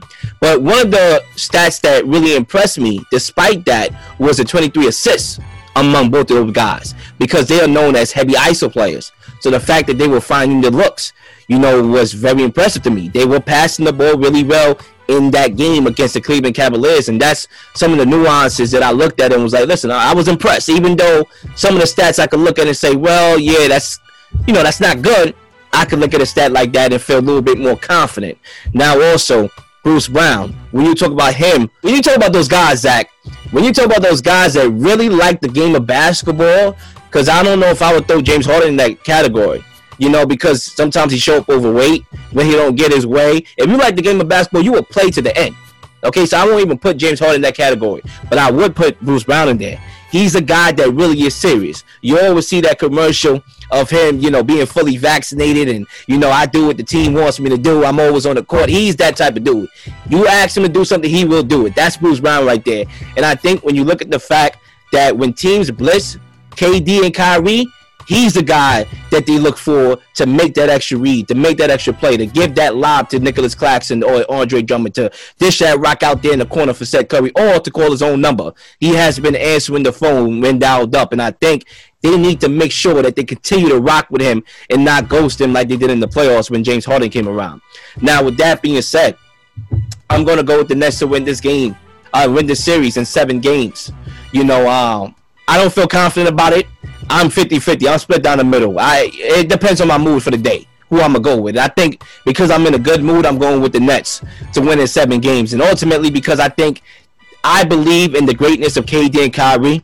I think the loss of Robert Williams for the Celtics is going to hurt because I think that's a matchup that they could have exploited. The Nets are they have a tendency to foul bigs and send them to the line. I think Robert Williams, what he does on both sides, offensively and defensively, his quick, you know, twitch acceleration, his blocking, rim protecting, I think they're going to miss that. And I think if they are able to get him back at some point, pending they win this series, they go into the finals. Like I really feel that if they get Robert Williams back and they are fully healthy, but I think in this matchup, missing him against a Nets team with KD and Kyrie Irving could pay dividends for the Nets and not the Celtics. And I think the Celtics is going to regret not making that classy business decision that the Bucks, their counterparts, made trying to avoid the Nets, knowing damn well they could beat the Nets. They beat them before. But they like, listen, I can make my path easier. I will do so. I think they will, will regret it. I'm going with the Nets to win in seven. Um, let's move on to the next game that we have here. Let's go to the Jazz and the the Mavs. I'll start this one off. When you talk about the Jazz and the Mavs, the regular season meeting 2-2, they split. Okay, and I looked at this Jazz team and I saw them spiraling out of control towards the end of the regular season. Right? And I said to myself, okay, two years in a row, the Mavs sent home packing round one against the Clippers, coincidentally. I said this is the year that I believe the Mavs can get out of the first round because I do believe that they're a better team. I think the Mavs answered a lot of questions this year. Number one, can Jason Kidd lead a group of men? Is this time, is this stint going to work for Jason Kidd? We all know he had previous stints, but they didn't work. Is it going to work this time? I think that got answered. I think with Luka Doncic and Jason Kidd, that's a good match. I think another thing that we got answered was is KP a capable number two, Kristaps Porzingis?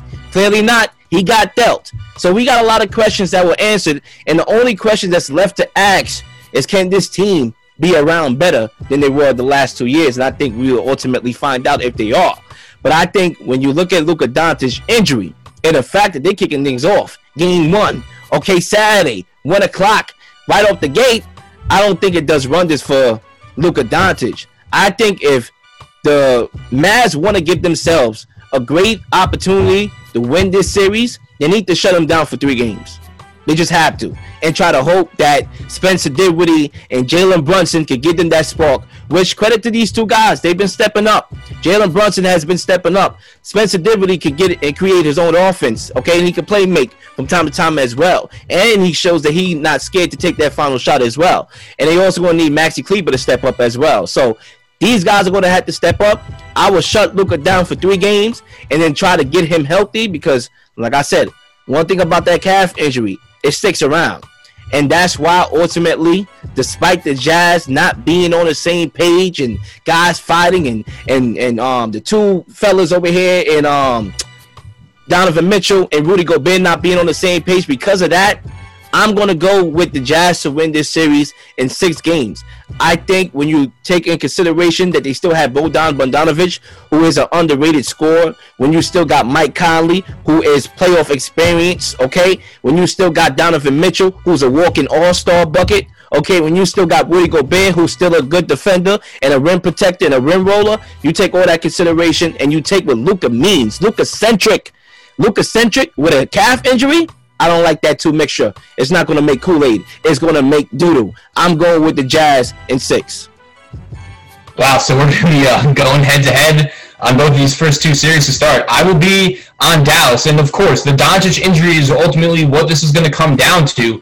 Uh, like when he's not on the court, the Mavs could be in trouble, and it really limits their ceiling as a team. But I'm, this is just more of an anti-Jazz pick for me. Like I, I just have no interest in, in trusting this team to win a playoff series right now, and I know that with or without Doncic on paper, they have a, a, lot of really good players and talented players, but I've just kind of been down this road a little too many times with the Jazz. They've been trending downward. You know, they made the playoffs in, in Mitchell's rookie year and have been getting back year after year after year and ultimately have just been coming up short. So they are very familiar with the playoffs, and I've just seen it too many times. And when it comes to Dallas, like, I think Doncic will end up giving it a go for every game whether he's going to be 100%, no, he probably won't be. But I still think that he's good enough to will his team to a win in this series. I like the chemistry the team has with you know guys like Brunson and Dinwiddie. Even Davis Bertans could get hot on his best day. I think he could be an X factor in this series. And I just think Dallas is due, man. This team has to get out of the first round because when it comes to John Doncic, injuries aside, like we both in, are in agreement, this kid is a special player that needs a, a, deep playoff run sooner rather than later, and I think he's capable of doing that. I'm gonna take the Mavs to win this series in six as well. So both of us have it going six on different sides once again. Yes, sir. Different sides of the coin. Let's see if we're on the same side here. This is one of my second, possibly favorite series here in the first round. The number seven Timberwolves versus the number two seeded uh, Grizzlies. I love this series.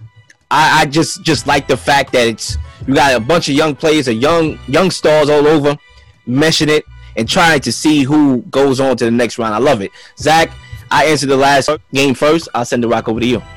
Yeah, just a couple thoughts on the Timberwolves last night. I was so impressed with their effort and just their will to win against the Clippers. They faced a lot of adversity. Karl-Anthony Towns picking up four fouls in the first half. He only was limited to 11 points. He clearly did not have his best game. And the Timberwolves are out here in the fourth quarter, down eight points with eight minutes left. And then Anthony Edwards and D'Angelo Russell are just out here making play after play after play. And I was really impressed with what I saw this in playing in front of that home crowd. Like I think this is going to be a really good series. Uh, like the Timberwolves are going to win some games in this series. They have guys like Edwards and Russell where when Towns has an off night, those two guys aren't afraid to just go out there and make things go. They don't care if they miss a couple shots. They are confident in their ability. And watching Anthony Edwards, like I just loved his mindset of like, yo, these guys cannot guard me. He was literally refusing ball screens and was like, put Paul George on me. I want him he's their best defender. And then that first step, boom, like he was just getting to the rim with ease. And, and that was just so impressive to watch. D'Angelo Russell, I, I think this is a good fit for him where, like, when you compare it to his Laker days and his Nets days and uh, even his brief uh, stint with the Warriors, like, Curry was out, so he was always the guy that was relied on at such a young age, and now he's 25, 26 years old only. You know, he's been in the league for so long. People are surprised by that, and uh, he's a he's a player I would always love to have on my team in the playoffs. You look at Memphis, man. Like the season they've had, they're winning games without Ja Morant, and now he's going to be back on the floor, ready to go. One of the most exciting players in the league. I'm going to take the Grizzlies to win this series in six. But I can't wait just to watch this, man. I agree. I, of all the first round series, this could be the best one just based on the amount of athleticism and the amount of young talent. Just guys like Dillon Brooks and Desmond Bane, you know, as a, a big college basketball guys, just watching these guys come up. When these guys were in college, you know, only as recent as three to four years ago, the emphasis was always on the one and done and the athletic players and the guys where you can look at their ceiling and it's like, okay, these guys are going to be just, if everything goes right, they're going to be great. But teams have kind of adjusted their philosophy, especially playing in this new three point centric era where if you get guys who work hard, they're willing to defend, and they can shoot the ball, like you're going to have a role in today's NBA. And I think as a league, like having guys like Memphis and just the way both of these teams have really been built, like, I think both of them are doing it the right way uh, of just home uh, developing their own homegrown talent, and I think both these teams are very enjoyable. It's a shame they're playing each other. I'll take the Grizzlies to win. I'll go six as well because I think the Timberwolves are going to get a couple home games. That crowd was electric, but uh, Memphis is they're contender, man. They are. It's going to be a great series. We're on the same side of the coin on this one, Zach. I'm going with the Grizzlies in six. Let me start off with the Timberwolves, right? Because I didn't get to give a reaction to the playing game. I was really impressed. Okay, they overcame a very undisciplined uh, tendencies they overcame because they had the tendencies to be very undisciplined, and they was to start off the game, especially in the first quarter, the second quarter. They were fouling a lot. KAT obviously got into big foul trouble. I think his coach is an idiot for keeping him on there in the court with four fouls, knowing that you need to shut down your player because you need him in the fort. I think that right there is a little scary um, from a coaching standpoint when you're in a tough series. But other than that, D'Lo and Ant just flat out took over this game. You know, with their athleticism and their abilities to make shots. You know, I was impressed with Ant from the three point line as well. You know, just being able to be that floor spacer in that game in particular. And um, he's not scared to take the three pointer anyway. But Malik Beasley, you got him coming off the bench and giving that spark from a shooting standpoint. He's a three point shooter. He's like the Ray Allen for this team. You know, as far as just making threes.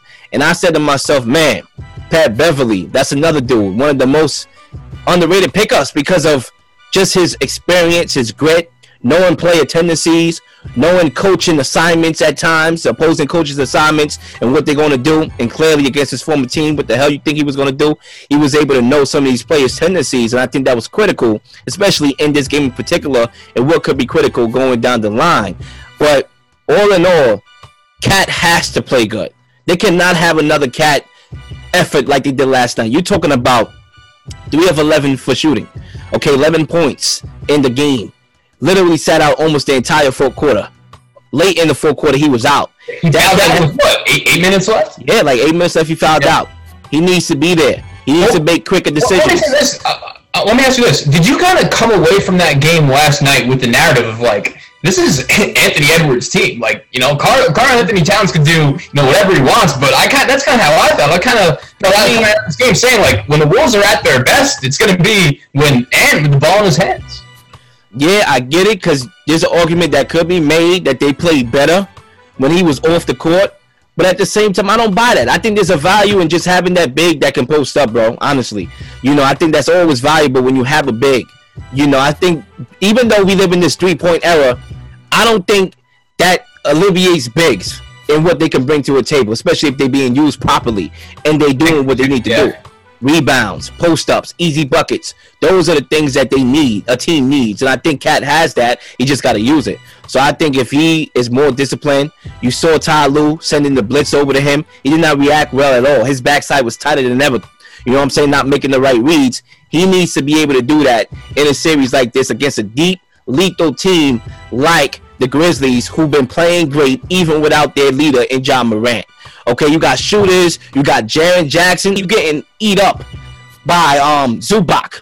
Who, you know, a lot of people sometimes don't give him his credit. But it's still Zubac compared to a guy like Jaren Jackson Jr. Okay? Like it's scary. Jaren Jackson Jr. could defend. You know what I'm saying? So I like the Grizzlies in this series because even though these two teams are talented and athletic, I'll take the disciplined team out of the group, and that to me is the Grizzlies. Give me the Grizzlies in six. Let's move on to the next game that we have here on the agenda. The Raptors and the 76ers is going down. Okay, I think I'm gonna start this one off. Look, this is a series that's gonna be a very, very tricky one for me. Okay, I thought when the 76ers made the move for Harden that they were still where they were. Okay, I wasn't like everybody else. Okay, I thought the Nets won the trade. I already saw enough of the catalog for James Harden to already know what I'm going to get come playoff time. So I already knew it. Okay, but I still like the fit amongst the lethal two, which was um Embiid and Harden. I still like this. Still great duo, top five duo in the league, no doubt about it, no questions. They are 16 and 8 together. But there's a lot of ups and downs. Okay, there's some ups and there's some downs, and you know, ultimately, we hinted at it. I think Doc Rivers not being that Ty Lue, being able to make second half adjustments in games. All right, we already know the bubble and the Clippers and Kawhi and, and Paul George. We know that debacle. A lot of that was Doc Rivers too. I think when you combine that with James Harden's playoff resume, I don't know, something a little iffy. And then we go to the Raptors and they got the ultimate home court advantage, not because of their fans, even though their fans is among the best in the world. Listen, I can contest. The Raptors got the best fans in basketball. All right, I went to a hotel, I Cancun during the finals, bro. This is Cancun. The Canadians dominated the um room. We call that that in the lobby the where you got the snacks and you got the the snack bar or something like that. It was like the lounge. Okay, they dominated the lounge. They would not let me in. They said, "Yo, who you voting for?" I had to lie and say the Raptors so I could watch the damn game. They was not allowing me. They stopped the whole joint. They got the best fans in the NBA, but they also have another advantage: the fact that they have this vaccination rule and Matisse Thybulle, they best defender the 76ers here, they best shot blocker, okay, is not going to be there. That's critical. And then you go to the to the roster and you look at Fred VanVleet, that's another bucket right there. You look at a young bull, a, a young bull in Scottie Barnes and what he able to do. Pascal Siakam and Fred Van VanVleet been average of 20. And then Gary Trent is another guy that can get hot. He's a, a three-point specialist. When he's hot, he can get hot. He can get his shot off. Okay, so you add that in consideration. You got another versatile defender, an OG Anunoby. This is my story. That's another guy right there. You gotta look out for. They got gritty players over there, and they got what I call the coaching advantage ultimately with Nick Nurse, a guy that takes care. Get it, Nurse takes care of his lineups and know how to throw and, and how to take away the opposing opposition's number one player because he do he does that so many times. So if they take away James Harden or Embiid, other guys got to step up. Woo, man, this is going to go down to seven games. This series right here. I'll be shocked if it's not seven or at least six. I'm going to go with the Raptors in seven games. And yes, we talked about James Harden a lot. He's under the most pressure. But at the end of the day, I don't think he can handle the pressure. I like this Raptors team full of grit and determination and defend, and they got the coaching advantage. Give me the Toronto Raptors using and utilizing their home court advantage to the T to beat the 76ers in seven games. Yeah, well, we're on the same page for this one. I will be with you on the Raptors, man, and I, it's a lot of the same reasons. They're just so many circumstances with Philly going into this series that just make you look at it like, man, like there's a lot of pressure on them, and obviously the home court vaccination rules have to, have to do with it, man. Matisse Thybulle, like it's one of the best defenders in the NBA. The way I look at it, like he's very young, he still has a long way to go. But if I'm hit, if I'm a uh, Philly, I'm putting him on VanVleet. I'm putting uh, you know, him on anything anyone Toronto has that's going to be scoring the ball. And there are plenty of guys, Siakam as well, like on this Raptor team th- that have that championship experience, even in the bubble. People forget that, man. Like they that epic seven game series they played with the Celtics in the bubble, like they had no business being in that series, and they still dragged it to a seventh game. Uh, obviously, Kawhi Leonard was gone at that point, and Kyle Lowry was out here just making play after play after play. But VanVleet is that guy now, man. Like he's a guy I trust with the ball in his hands. Precious Achiuwa is another name that I've always really liked. Going back to his days at Memphis, the New York kid, very athletic. I think he can make a difference in this series. Uh, Toronto has guys that they can throw at Harden, and I like Tyreke Maxey. You know, they got Paul Reed, guys like that, uh, Tobias, uh, who have playoff experience, but like I don't know. There isn't really, besides Harden and Embiid, a lot that scares me from the Philly perspective. I think Toronto has the depth. They have the bodies. I'll take them in six. Yeah, I mean, the last thing I'll say is that that Matisse Thybulle thing, you're talking about missing game three, game four, and game six. Okay? And another thing, too, before I leave that um Thybulle situation, I don't understand the one dose. Like, I can understand you for the vaccine or you're not. You know what I'm saying? I don't judge. But one dose, bro, you might as well take the two. I don't understand that one. That one I can't really understand for the life of me. Maybe he had some bad, serious side effects to the first one, and that's possible. I don't know his story, so maybe that is. But um, Claire, it's going to be a loss, and I think it's going to pay dividends in this series.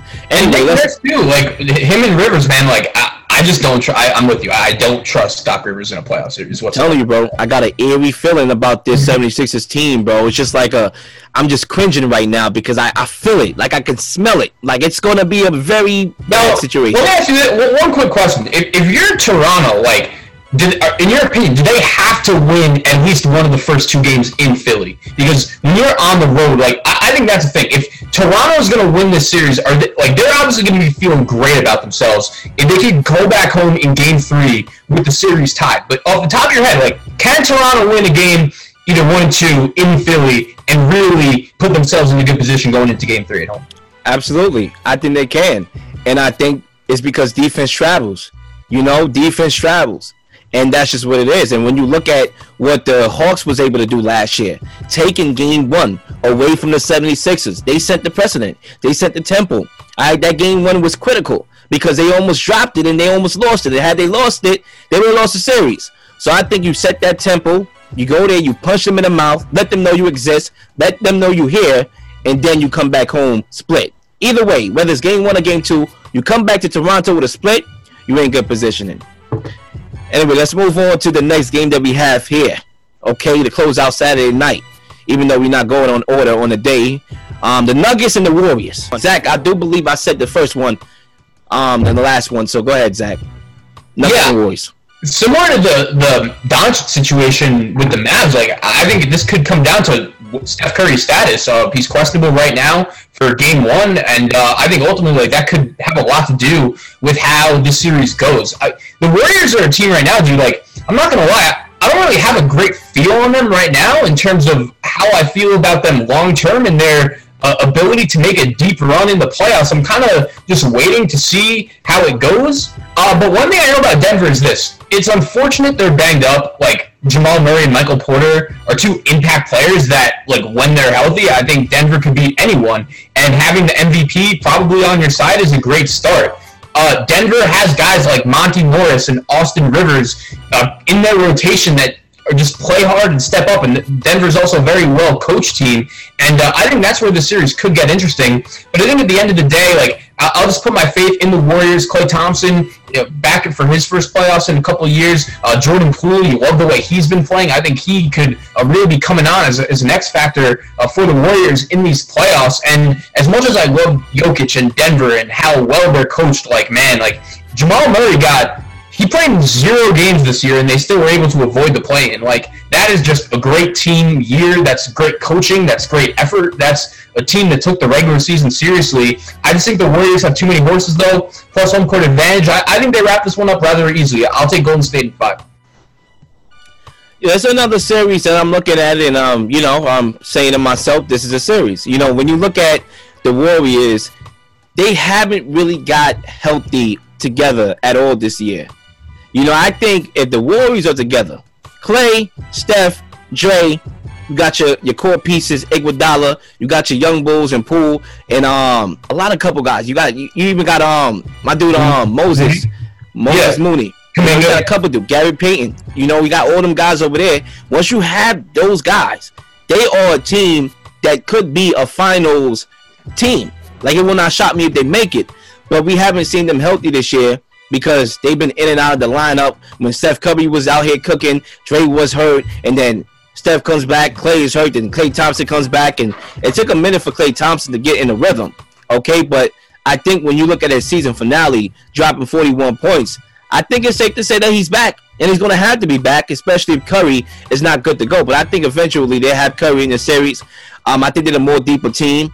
I like the Warriors to win this series in six games. The reason why I'm going to get the Nuggets too is because of that big fella Jokic, and I think if he wants, he can dominate the series by himself because they don't have nobody to throw at Jokic. Who they throwing at Jokic?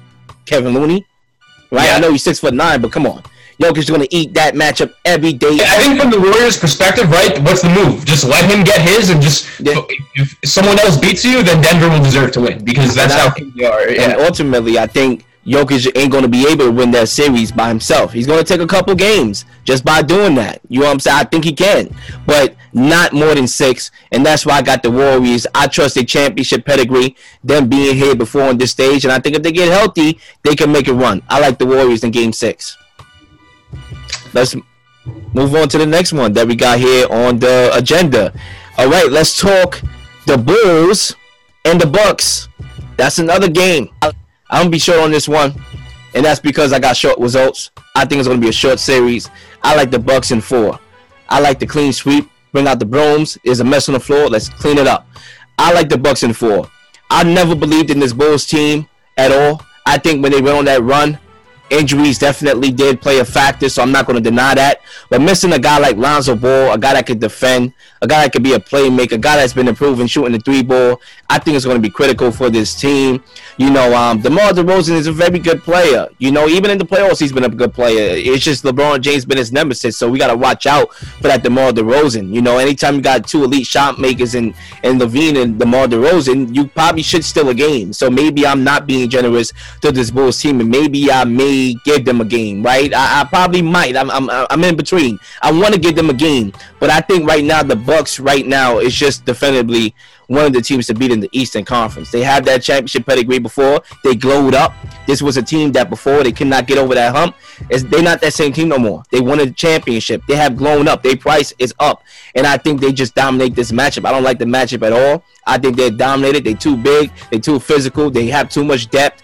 I like the Bucks to win this game easily. Give me the Bucks in four. Sweep. I'm sticking with the sweep. Yeah, dude, we're gonna be on the same page for this one. I'm with you. Give me the sweep.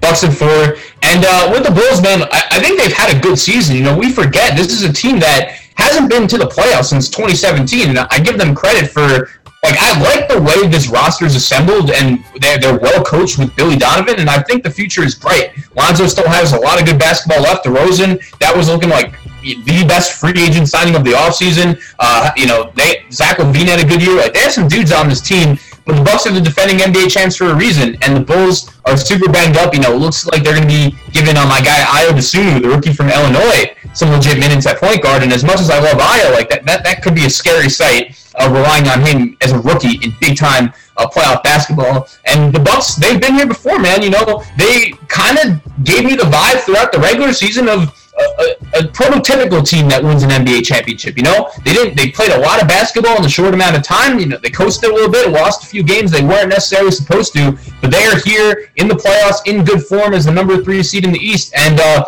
just watching Giannis play, man, like the more and more I watch him, especially late in close games, like you can see the improvement. You can see how hungry he is to take those big shots like late in big games. And I think uh, for Milwaukee going into these playoffs, like that's going to be a huge factor. That there, as Giannis has always been great, but in the playoffs and late in games, you didn't always feel confident with him uh, in the ball, uh, trying to make a play. And uh, over the past year, year and change, he's really uh, proven to, to be able to, to do that. And I think when you combine that, because that is a fair assessment, I think Giannis now has a confidence to take over a game, whether it be on the defensive end, making a block, you know, blocking the opposing player trying to tie the game. You know what I'm saying? Reminiscent of Joel Embiid in that shootout that they had when Giannis made that block, or whether a highlight, a dunk. You know what I'm saying? He had those in the finals, and I think that gave him that confidence through this year. And I think, listen, I'm not worried about this team. And also, when you factor in a guy like Khris Middleton, who is a best player in the half court because he's able to create his own shot with the team. I think pick and roll with um Khris Middleton. I think this team is good, and that you know you just got to worry about what's, what Khris Middleton you're going to get. It's going to be that four quarter juggernaut Khris Middleton that can get his own offense, make his shot, and be a sniper, or it's going to be the one that not show up at times. But in this series, I don't think it matter. I like the Bucks to win this series in a clean sweep. Now let's move on to the Suns because clear they got a opponent and be it's yet to be determined. But who do you think they play, and who ultimately you think is going to win that series?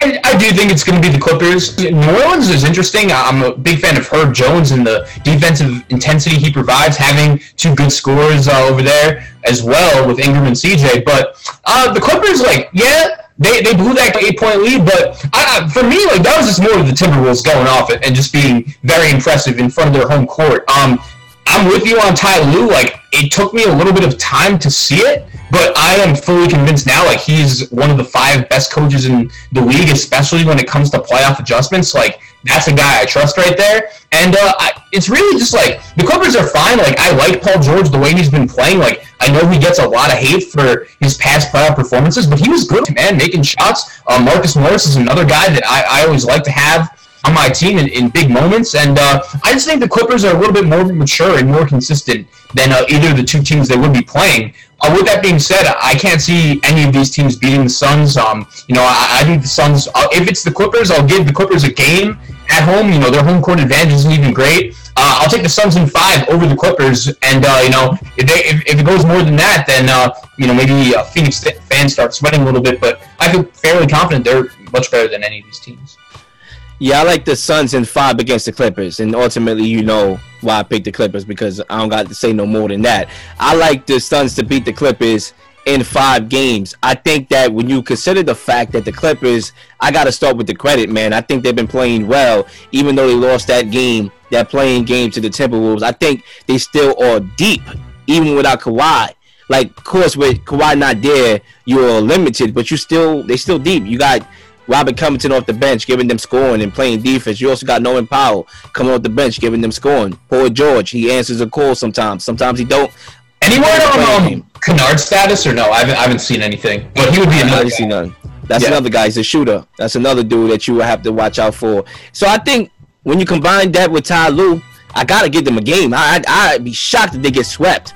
You know, I kind of want to be a little bit more generous to give them two games because of Ty Lue and this team in the fight They always been a fighter. Even Reggie Jackson, you know, he's been shooting the three ball really well as well.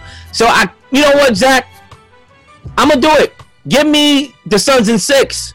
I just me talking. I talked myself into giving them another game because of their grit and determination. Even without Kawhi Leonard, it's gonna be pivotal. I think with Kawhi Leonard, this team is a different team, Zach. This team is amongst the best in the West with Kawhi Leonard. You know, when you talk about the depth. But I think ultimately they're going to miss Kawhi Leonard services. I like the Suns in six games. I think they'll test them because they played them last year. Ty Lue was good at adjustments and trying to take away your best player. I like the Suns in six. Um, let's move on to the next game, which will be Miami. Okay, I'm gonna go with Miami over the Hawks in in a sweep. I'm gonna go with a sweep. Even though I like Trae Young and I like this team, I think this is a young athletic team. John Collins, you know the the pick and roll with Collins and Clint Capela. You got two athletic dudes at the rim and you have depth shooters on the perimeter. You got your Gallinari's, your your Bogdanoviches, you got your Kevin Huerters. They they have the shooting power to stay in any game they play, but defensively, I'm not really fond of them like that. I look at Miami; they just got guys that can lock you down. They got dogs on their team. You got Jimmy Butler, which you're led by. You got Kyle Lowry, playoff experience, guys that are not scared. All right, guys that can run pick and roll with half court offense. They just have it all. They have the depth. PJ Tucker, glue guys. I like Miami to win this this series rather easily. Give me Miami at four over the Hawks.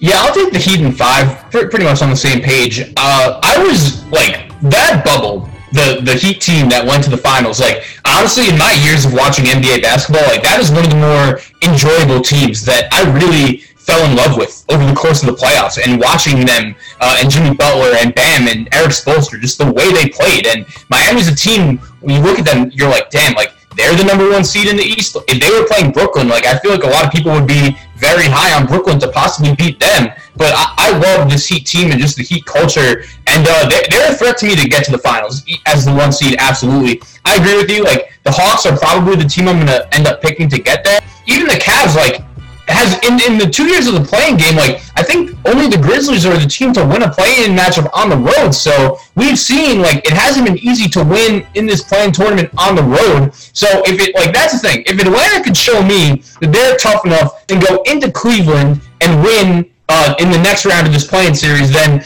uh, maybe I'll feel a little more confident. Either way, though, I'll be all over Miami in round one. Okay, it's about that time to close out real quickly here. Finals predictions. Zach, who are the two teams you rolling with and why?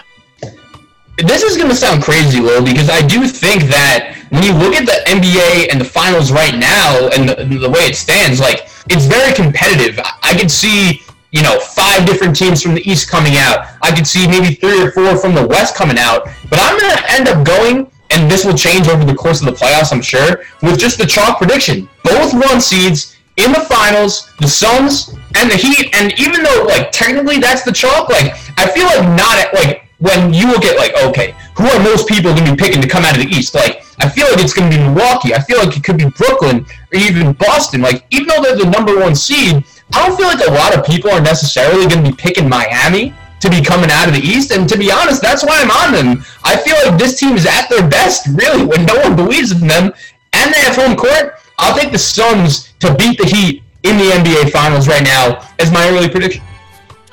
My early prediction here, or should I say midway prediction here, because we did earlys before, but midway prediction here, right as the playoffs are kicking off. Whew, this is tough. I remember I asked the question to you and Zay right after the finals was over last year. I said, which team, the Suns or the Bucks, are more likely to make the finals again?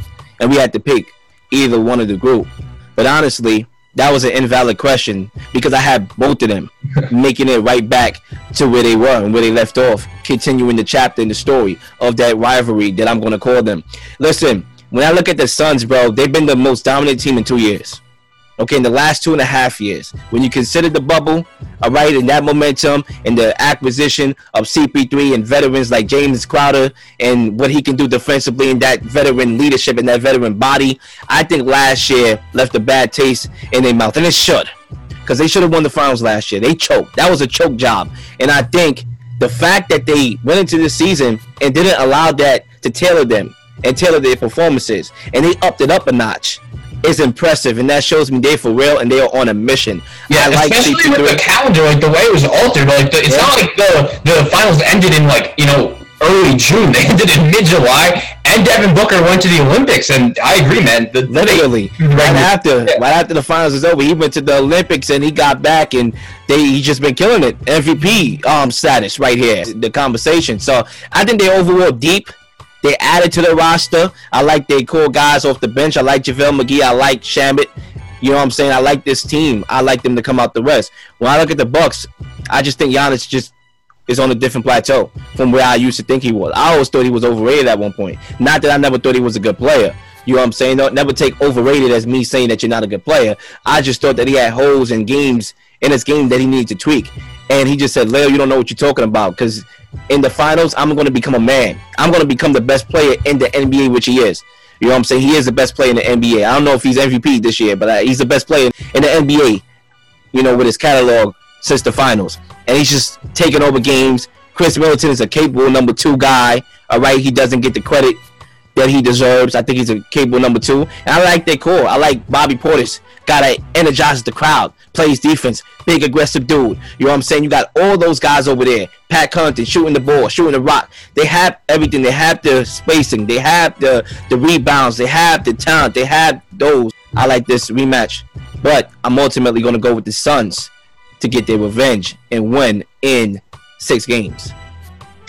All right, dude. NBA playoffs. There's nothing better. It's once again, I can't emphasize this enough. It's great to have the normal calendar back. That first Saturday of just four games right to start off. Nothing better. Nothing better, bro. I'm gonna get to watching these games on right now. Zach, I hope you be good, man, and looking forward to the next episode. In the huddle, Can You Dig Sports Radio. We'll be back. Peace.